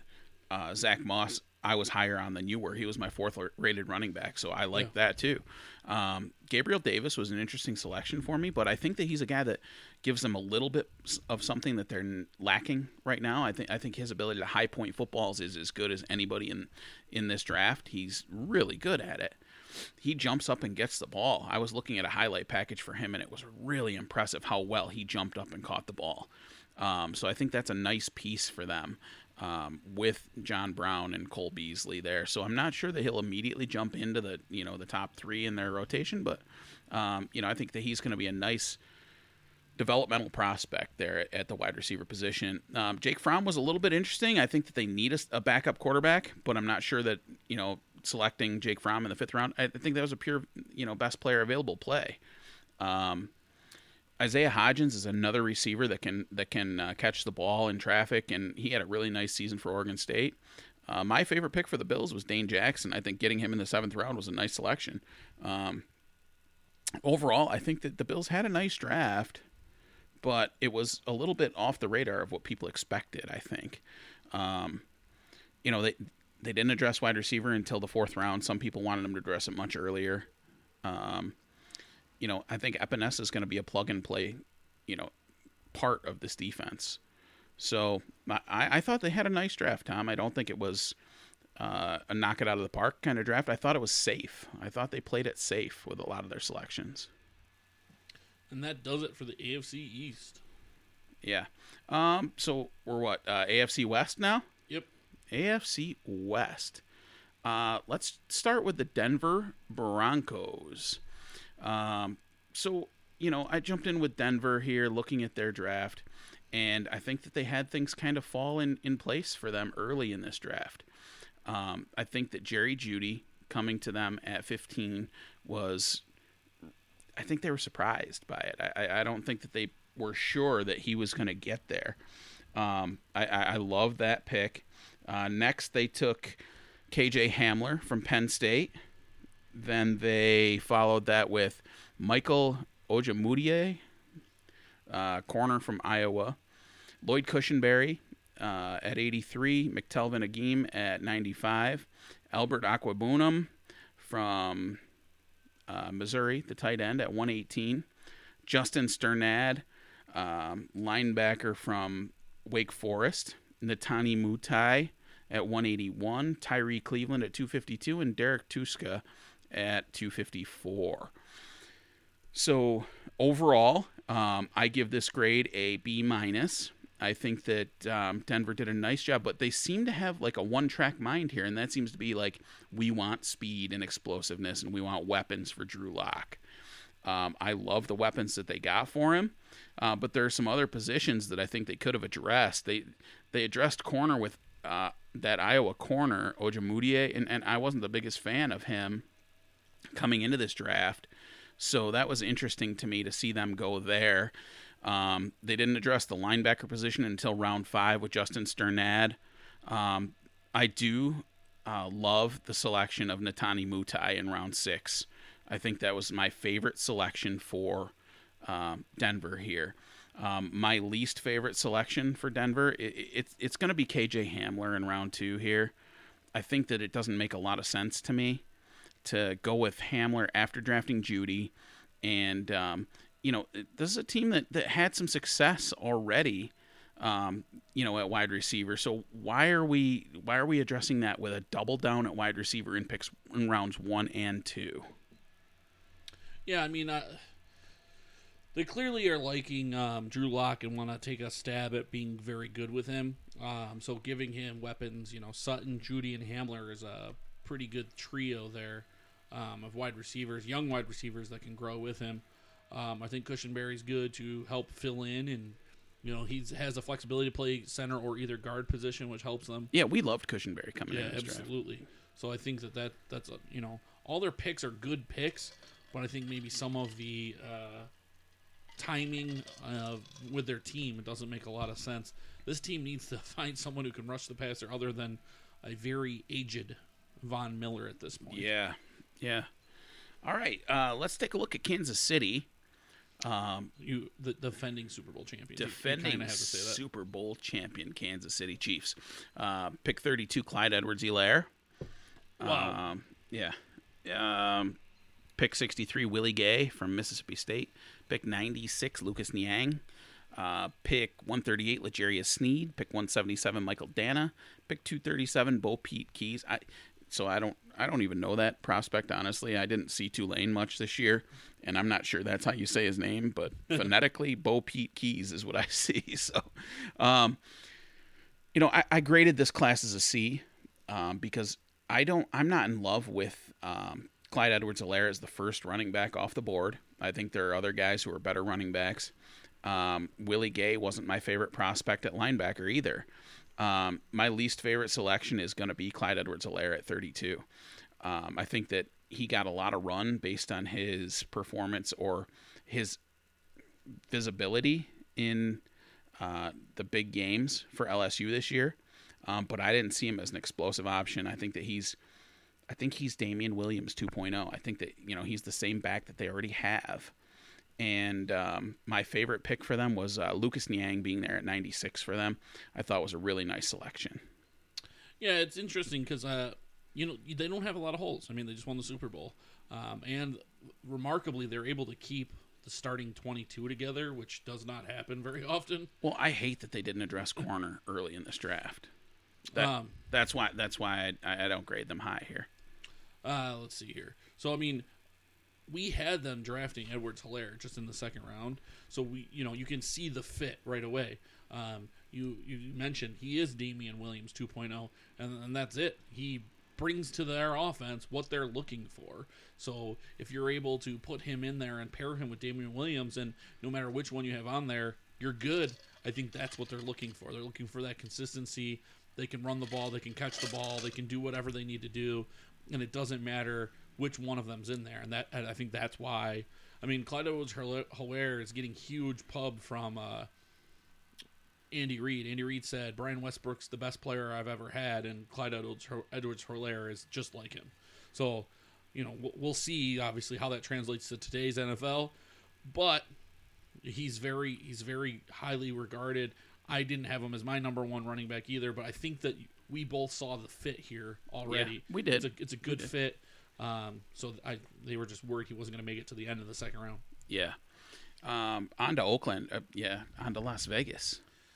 The Raiders, That beautiful new stadium that they're building out there. ridiculously beautiful. It's so awesome. I, I was there before they got the exterior completely uh, finished last May, and uh, it, it looked awesome then. And now that the exterior is finished, that that's going to be a sweet stadium, and that that city is going to support that team. And I, I, I- mean, they look at the way they get behind the Golden Knights. I Yeah. think I think that that city is is dying for professional sports like that, and I think, you know.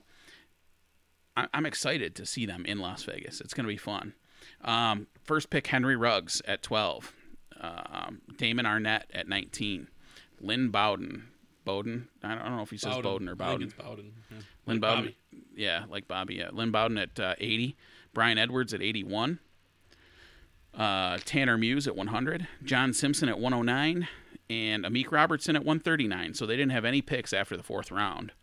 Um, you know, they jumped right in and, and took Henry Ruggs when all the receivers were on the board.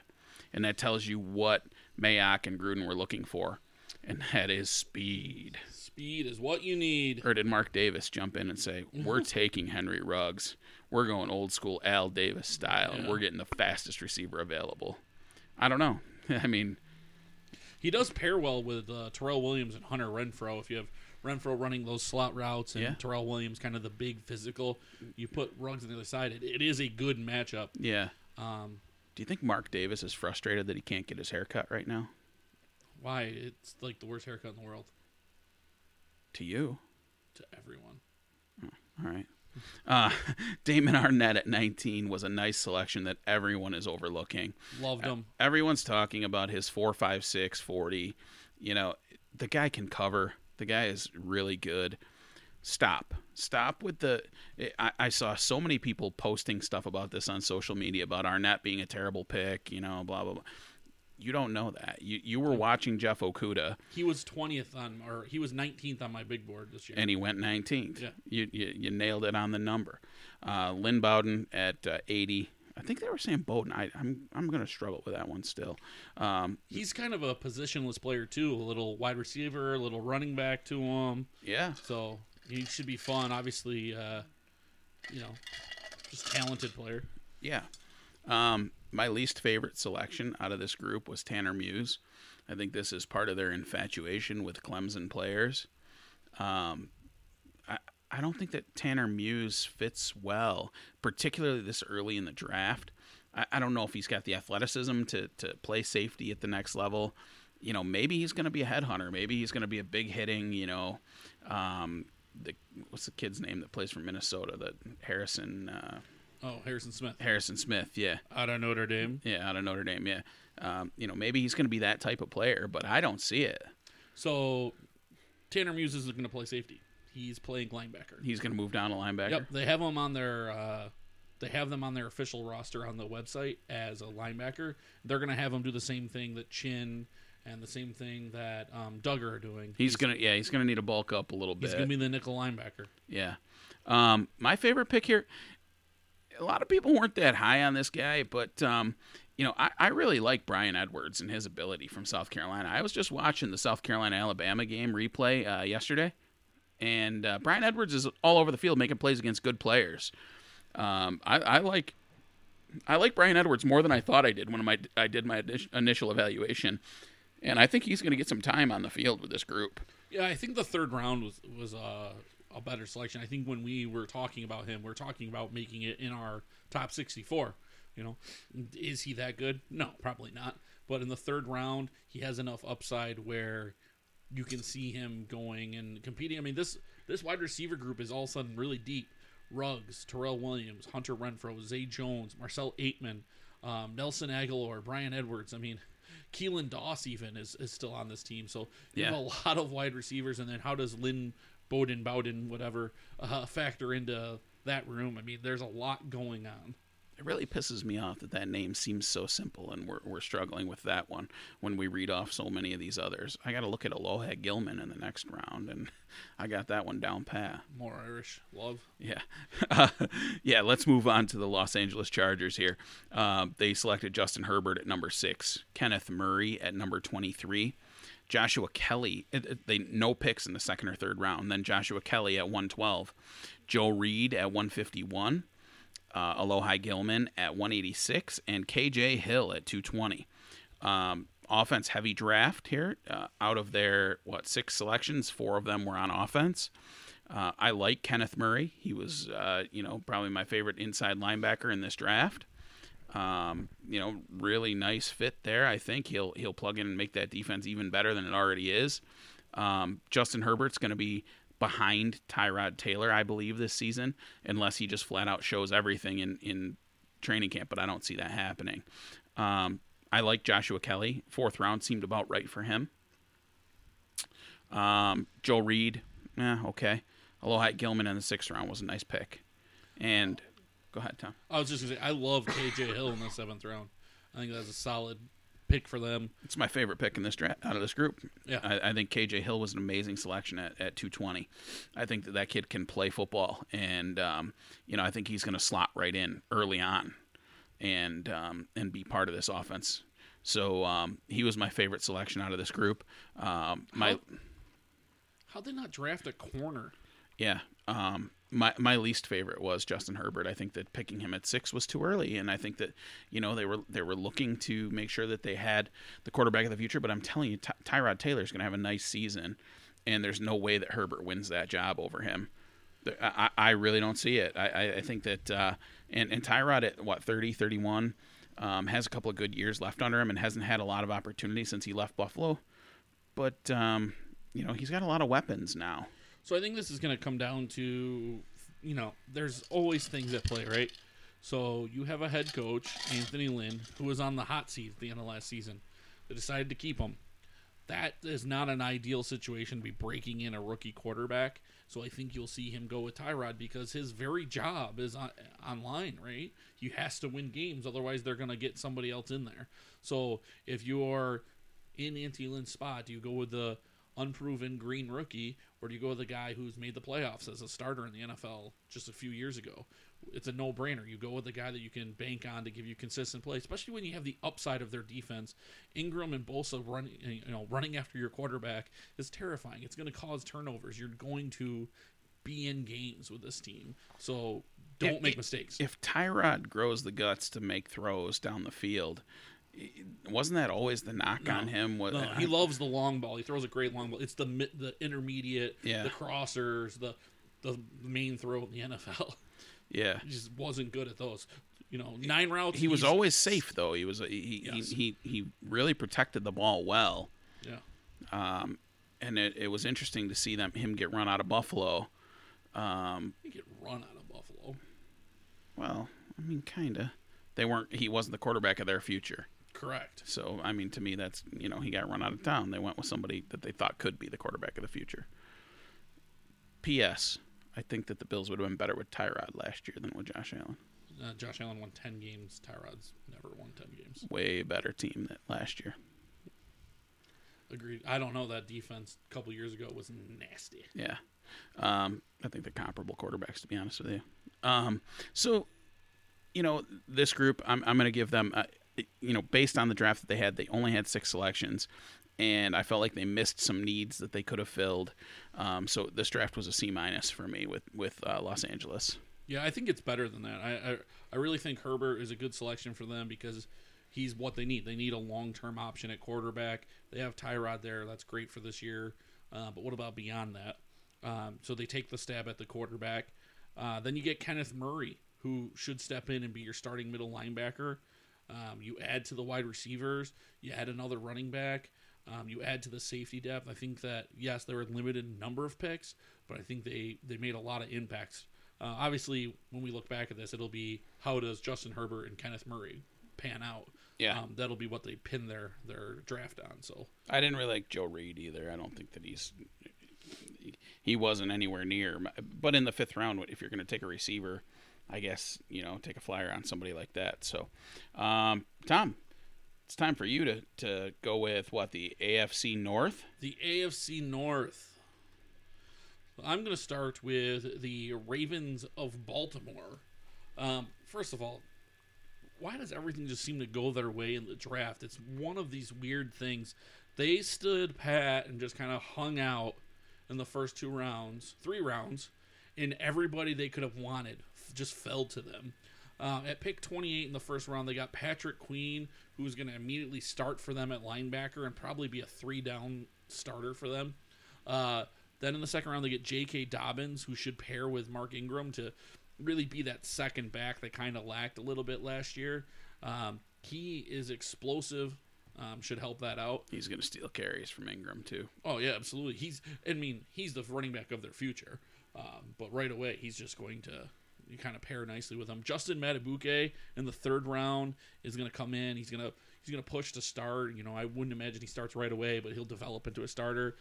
Devin Duvernay in the third round as well, wide receiver out of Texas. Um, he may start in the slot day one.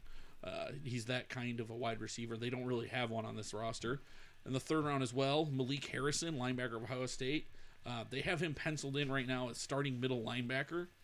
Also in the third round, their fourth third round pick, they have Tyre Phillips, guard of Mississippi State. In the fourth, they went Ben Bredeson, guard of Michigan. On the fifth, Broderick Washington, D tackle out of Texas Tech.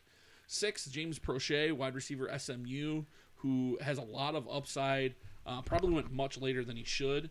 And Geno Stone, um, safety from Iowa in the seventh. He has some some question marks, including some drug tests, uh, maybe some athleticism, um, but a very good player at Iowa for a bunch of years.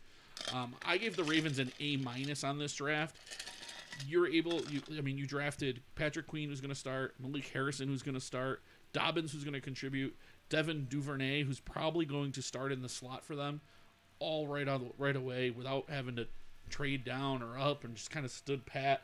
James Proche was the best pick in this draft for the Ravens. He was insanely good, insanely good at SMU, and I can't. If you watch his tape, insane how many times he wins one-on-one balls. Yeah, he's he's very good. I mean, there's definitely some questions about some of the talent he went up to, but his upside in the sixth round, especially in this wide receiver corps for this group, um, when you look at the wide receivers for the Baltimore Ravens, it's not great.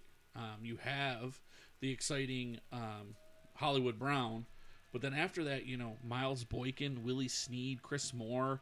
I mean, there's nobody there that's really jumping off the page. You're like, yeah, we're gonna have to get him the ball. So Duvernay to be able to step in and be that slot receiver, and Proche will push Boykin for that other spot. And I think that you know, again, they set themselves up with more depth on the offensive line, which is their bread and butter. They're gonna they're gonna run the ball right at you. They're gonna pound you. So having depth at the offensive line is a very big necessity for them. Favorite, least favorite. Favorite was uh. I think um, I think he's really, really good. I can't believe he didn't go till 71. Yeah. Super surprised. So to get him at that spot is great. And my least favorite was Broderick Washington. Um, they have a ton of nose tackles and D tackles, and I really feel like this was just a, a pick that they could have gone with more. He, he's just going to be a depth position. The picks after him were great, Proche and Stone, so I had to go with him. Yeah. Uh, next up for you, Tom. The Steelers. Uh, the Steelers do not have a first round pick, so in the second round they went with Chase Claypool, wide receiver of Notre Dame. On the third, they went Alex Highsmith, outside linebacker of Charlotte. Fourth round, they had two picks. They went Anthony McFarland, running back of Maryland, and Kevin Dotson, guard of Louisiana. Um, sixth round, Antoine Brooks Jr., uh, safety out of Maryland, and Carlos Davis in the seventh round, D tackle out of Nebraska. There's not a lot to look at here, um, not having picks in the first and fifth round uh, Chase Claypool's good. I think he's something that they're missing with a little bit of size at the wide receiver spot. Um, Alex Highsmith's a nice player, might have some upside. Uh, definitely going to have an impact on special teams right away. Um, I gave them a C plus. There's not a lot to get excited about with this draft. You have a lot of later picks. Um, I think Anthony McFarland is a pick that they didn't need to make.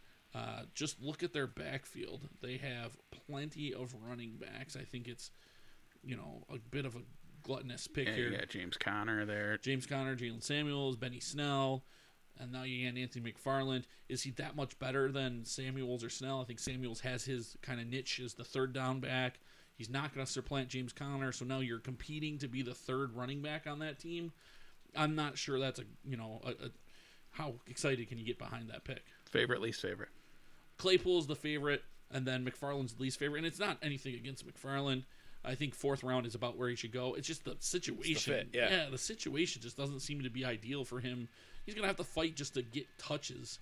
Um, but yeah, I really like the where they put Claypool. Um, Schuster and James Washington are their top wide receivers now. They don't have size there, so I think that gives Claypool a chance to come in and, and kind of be that big big wideout they don't have. Who you got next, Tom? The Browns from Cleveland. All right. So they start with Jedrick Wills Jr., O tackle of Alabama in the first round. Second, they go Grant Delpit, safety out of LSU. Third, Jordan Elliott, D tackle out of Missouri. And Jacob Phillips, linebacker of LSU. And the fourth, Harrison Bryant, tight end of Florida Atlantic. Fifth, Nick Harris, center out of Washington. And sixth, Donovan People Jones, wide receiver of Michigan. I gave them an A minus for this draft. There is a lot to like about this. Jedrick Wills Jr. A lot of people had him as their number one tackle. Getting him at ten, he should step in and start right away at the second most important position on offense.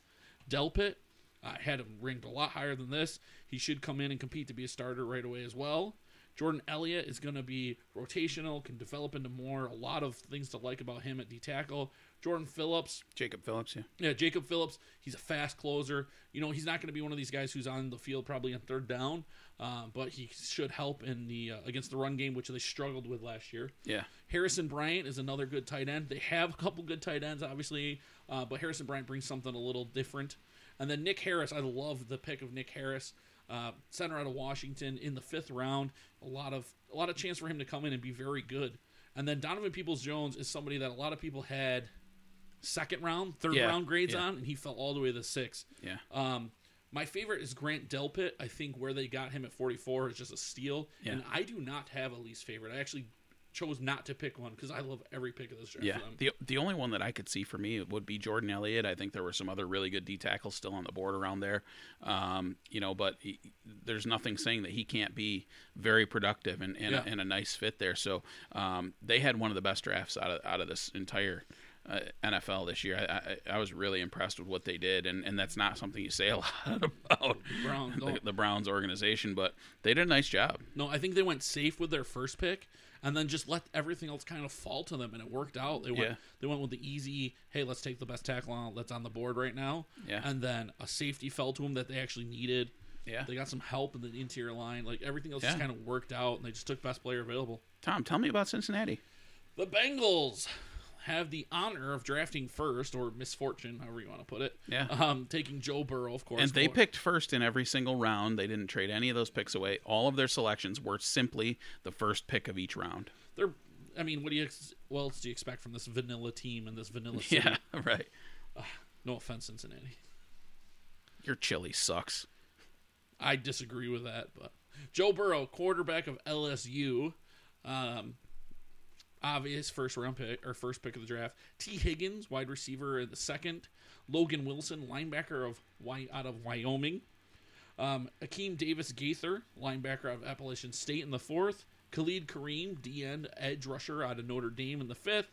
Akeem Adenenji, Adenijai, right? Adenijai, yeah. O tackle out of Kansas, and then Markus Bailey, linebacker out of Purdue, um, in the seventh round. Um, I gave them a B. I think they obviously. I mean, it's hard to mess up the first round pick when there's only one quarterback being talked about there. Yeah. So I think they did well there. Um, I think Tee Higgins is an odd pick at number two for a couple of reasons. One, I don't know if he was the best wide receiver available then, but three or second reason, I'm not sure that there was a need for wide receiver for Cincinnati at all. AJ Green, John Ross, Tyler Boyd. I mean, Aren't Tyler Boyd and AJ Green the same style of receiver as Tee Higgins? yeah, that like there's no like I mean unless they're working out a trade that we don't know about for one of these guys, it just seems like overkill to put him. And again, this team has a ton of needs at second to get a wide receiver who probably in a year or two will take over for AJ Green. I mean that's their best hope, right? Like once AJ Green's gone, he'll take over. Do they just think, let's get us all the tallest high pointers that we can find? Because how do teams defend it? If three, you you can't have three corners that can defend the high point well. I'll So you, I'll tell you how you defend it. You smoke that terrible offensive line. yeah, yeah, that's the only thing you can do, really, right? which which wasn't addressed until the sixth round. Yeah. Um, and then the other weird thing is they took three linebackers. yeah. I liked the first two, and I like Markus Bailey too. I don't nothing against Markus Bailey. I think that was a nice value selection there. But you already picked two linebackers. yeah. So I mean, Logan Wilson was picked way earlier than most people think. Um, Favorite, least favorite is he your least favorite? Um, no, Markus Bailey is, and again, nothing against Markus Bailey in particular. Seventh round's where he should go, but two major knee injuries, and he's the third linebacker you drafted in this draft. Yeah, What are you doing, yeah, crazy. All right, uh, who was your favorite? Joe Joe Burrow? I mean, Yeah, all right. Joe Burrow, the Tiger King. the official Tiger King. Yeah. So uh, I'm going to move to uh, the AFC South for our final division recap. Um, we know we've been going long tonight, so I'm not going to waste a ton of time on it. I'm going to go through them and, and give you the recap, and and on we go. Not to mention, I don't know if we got any AFC South fans listening to us right now. Are there any AFC South fans? If in you're an existence? AFC South fan and you're out there listening to us, yeah, tweet at send- us. will you? yeah, tweet us, send us a middle finger or something for talking bad about the AFC South. It'll be fun. Um, let's start with the Houston Texans.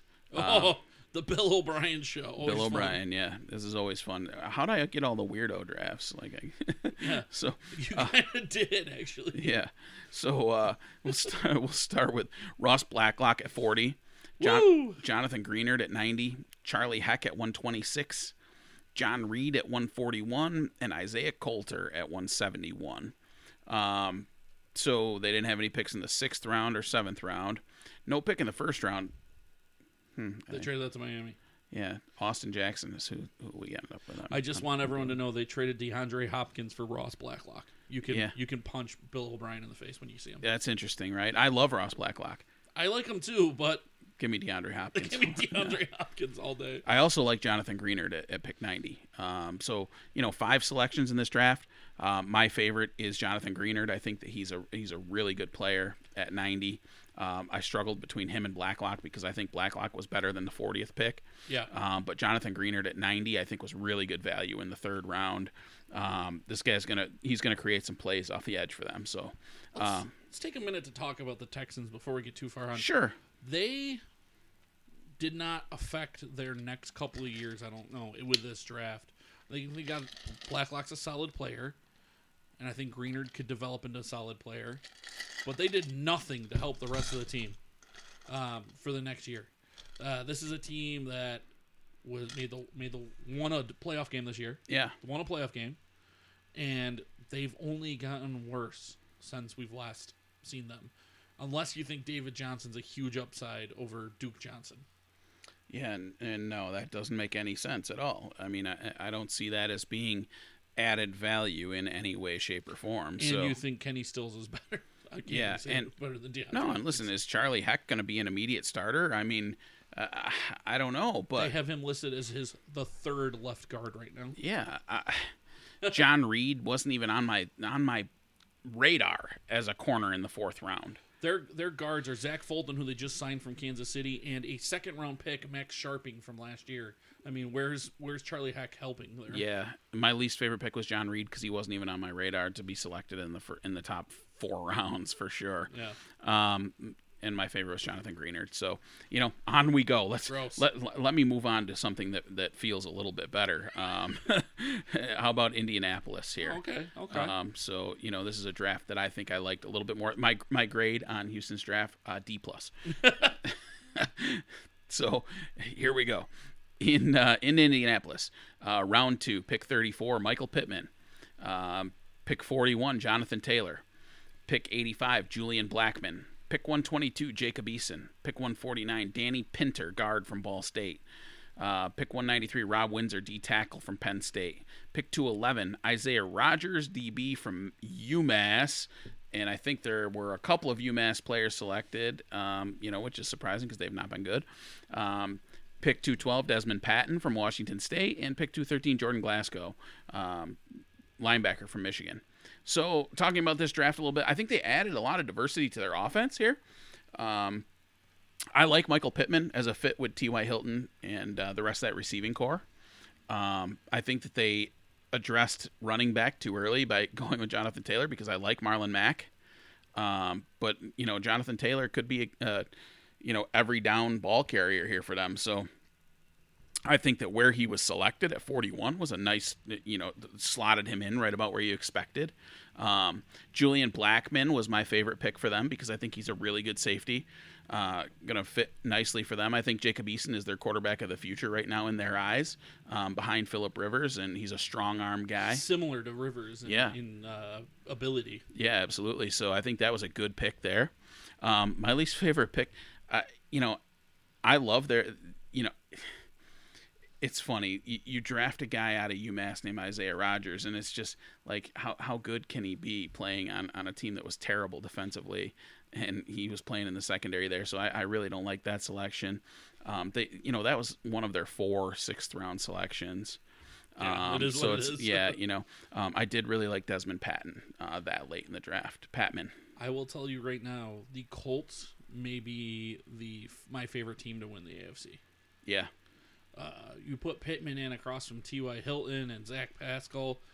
Awesome. You now have Jack Doyle and Trey Burton at tight end. You got Philip Rivers. You got Marlon Mack and Jonathan Taylor. By the way, Jonathan Taylor running behind this offensive line may be illegal I know, in many know, states. We have to look- we have to see if, if it is allowed to happen Yeah. everywhere they play. You get behind Quenton Nelson. They you- added DeForest Buckner and Xavier Rhodes to an already really good defense. yeah. Get out of here with this. This team Yeah. is on the verge of something great this year. Yeah. Um, I gave this draft a B plus. I, I liked what they did here. Um, I thought that you know maybe they could have addressed uh, addressed corner a little earlier um, instead of going with the kid from UMass that late. That that that was it really. That that that was my one real critique of what they did. Um, so you know, let's go on to uh, Jacksonville. How do you feel about Jacksonville? The weird thing is, if you go by alphabetically by abbreviation, Houston, Indianapolis, and Jacksonville are all in a row. It's really Yeah. strange. Go ahead. Cool. so uh, we got the the Jacksonville Jaguars, led by Doug Marrone. They started with C.J. Henderson at nine, K'Lavon Chaisson at twenty, Laviska Shenault at forty-two, Davon Hamilton at seventy-three, Ben Bartch at one sixteen, Josiah Scott at 137, Shaq Quarterman at 140, Daniel Thomas from Auburn at 157, Collin Johnson from Texas at 165, Jake Luton from Oregon State at 189, Tyler Davis, tight end from Georgia Tech at 206, and Chris Claybrooks, uh, cornerback from Memphis at 223. And uh, Jacksonville Jaguars earned my best draft class award. Yeah. So I have a lot of hate in my heart for Doug Marrone, Mm-hmm. but my goodness, what a great draft they put together for this team. Um, It's so good. It's It- so good. if they can talk Yannick into you know, like putting down his guns and staying and playing this team again, you know, we'll see what what Gardner can do at quarterback, but there's not a lot of holes on this football team. the rest of that team is so good if the quarterback can, if they get good quarterback play. Yeah. Um, Can you you, know- imagine? I mean, Josh Allen, Yannick, and K'Lavon Chaisson rushing your passer on third down. And Get out of here! and then you put Davon Hamilton in at the nose and, and let them try to stop that. Their line, their starting three linebackers right now are listed as K'Lavon Chaisson at the strong side, Joe Schobert, who they just got from Cleveland at middle, Yeah. and Myles Jack at the weak side linebacker. That's nasty. that defense is loaded up. CJ Henderson plugging in now at corner. You know, With the- DJ Hayden, who they just I- got from Detroit. I had a really hard time picking a favorite out of this group. Yeah. There were so many that I really liked. here. Davon Hamilton, we had him ranked really high to get him in the third. Yeah. Nasty. Uh, Shaquille Quarterman's a solid um, backup linebacker, going to fill in right now and Yeah. kind of make some plays. Unbelievable. Yeah, and you know I, I love Jake Luton going in as a uh, you know a potential competing for the backup role. Yeah. Um, you know I really think that he's got some high some high end ability. Um, my favorite pick in this draft, I'm going to go with Chaisson at 20. I wasn't sure that he would get to 20, and I think he has as much upside as anyone that's in this draft. So I think Chaisson was my favorite selection for them. And some of their wideouts now: DJ Chark, Chris Conley, Dede Westbrook, and Laviska Shenault. I like it. Jeez. I like it. Uh, my least favorite selection for them. Um, yeah, you know, I it, it's hard. You know, you got to go down a ways before I don't like one. Um, Which is good. yeah, yeah. I mean, I literally go through the entire fifth round and I like everything. I think that maybe maybe Daniel Thomas was a little early. Maybe you know Daniel Thomas had some moments that weren't that impressive at Auburn. Um, you know, I saw a lot of him, um, but you know, I, I don't dislike the guy as a player at all. So um, it, it was hard for me to pick one that I didn't like. That that's nothing against Daniel Thomas at all. By the way, that is just like I had to pick somebody out of that group that I didn't really like in that spot. So. I did rewrite the rules. I didn't pick a pick one earlier. Yeah. So. So uh, on to the Tennessee Titans, and our final team out of the 32 here. Um, at 29, they select Isaiah Wilson. At at uh, 61, they pick Kristian Fulton. At 93, they take Darrynton Evans from Appalachian State, running back. At 174, Larrell Murchison, uh, D tackle from North Carolina State. At 224, Cole McDonald from Hawaii, quarterback. At 243, Chris Jackson, DB from Marshall. So they had six selections. Um, no picks in the fourth round, no pick in the sixth round. Um, to me, Meh. I was not in love with this draft. It was meh. Is not in love with this draft. Oh, yeah. So Jacksonville's A plus, by the way. If I didn't say that out loud, I, I, was thinking it, but I'm not sure if I said it. Um, Isaiah Wilson at 29 was a reach for me. It was early uh, for him. I think that he's got high upside, but I'm not sure that he should have gone that early. Uh, Kristian Fulton at 61 was their best pick. I'll, I'll, go ahead and put that out there. That was my favorite selection yeah. for them. Um, everything else, Darrynton Evans, I think was even early, and I liked Darrynton Evans. I, I talked to Tom about Darrynton Evans before the draft and how I really thought that he was a talented kid that's probably going to fill Dion Lewis's role right away. That's what he's going to do there. Yeah, and I think that's why they kind of probably picked him up earlier than maybe some people had him on their board because yeah. he fits a specific role that they now have a hole at. Yeah, I think the the safeties of a door or the corners of Adoree Jackson, Malcolm Butler, and Kristian Fulton. That's three yeah. pretty solid safety op- or corner options. I keep saying safety. Um, the Adoree Jackson, Kenny Vaccaro, uh, Kevin Byard, Malcolm Butler, and then Kristian Fulton maybe playing the slot corner. That's a nasty secondary. Yeah, it is. It is. Nasty. Um, so favorite selection Kristian Fulton, least favorite selection Isaiah Wilson. I think that there were too many other good tackles still on the board for him yeah. to go there in that spot. I think you know he does bring in some competition for Dennis Kelly at right tackle, which with Conklin gone, is there they run the ball yeah. so much and they and they throw the ball deep, right? Those are their two things. Either way, you need a good right tackle for those two options. Yeah. So it, it's going to be an important uh, to watch how that happens. But to me, I mean, Lucas Niang gave up zero sacks in his college career. Josh Jones was still on the board. Hey. Ezra Cleveland was still there, and they took Isaiah Wilson at 29. Yeah. That's why he's my least favorite pick. Yeah, I did not have Isaiah Wilson graded high either. So yeah. All right, so that's it. That that's the end of it there, Tom. So um, what did you think? Yeah, I think it went well. I think we got a lot of uh, you know good insight on how the picks fit. You know, we talk about the players earlier and how what they bring, and now we're able to talk about how they're going to fit into the team they were brought to. Yeah. So I think that's important as we get closer to uh, you know mini camps and stuff. Um, I'm excited next week. It sounds like we'll have some UFC matches to speak about. Oh yeah, May 9th is our first UFC event back. I'm excited about that. So we'll have some of that to talk about next week. Live sporting events are coming back slowly but surely. Um, golf is talking, NBA and NHL are trying to figure out their method, and uh, so stay NASCAR returns in mid-May. Yeah, we don't talk about NASCAR. Yeah, all right, all right, guys. Hey, thanks for listening. It's been a great time. Um, keep in touch with us on social media, and um, guys, thanks for all your support with the the live mock draft. That was awesome. Uh, you know, we had you know several several hundred more views than what we were expecting. So Absolutely. it was uh, it was really fun to have all that interaction and having you guys there. So um, we're gonna keep trying to put together great content for you guys. And the one other thing I would say is, uh, as we're coming up in the next few weeks, we still have some downtime. We're looking to put together some some content for you, maybe some top ten lists. Uh, to, if you have one you want us to do, tweet us, uh, Tabby eleven and yeah. at K Grade Junior ninety nine, right? Yeah. Yep send it to us. We'll we'll take a look at some of them. We want some, uh, we want something that you want to hear. So if you have one you want us to go over, let us know. At hammered underscore sports on Twitter. Yep. Um, hammered sports pod on hammered sports pod.com and hammered sports podcast on Instagram, hammered sports podcast on Facebook. So hit us up, guys. You know we're uh, we're always out here waiting for interaction from you guys. So um, until next time, see you guys later. See ya.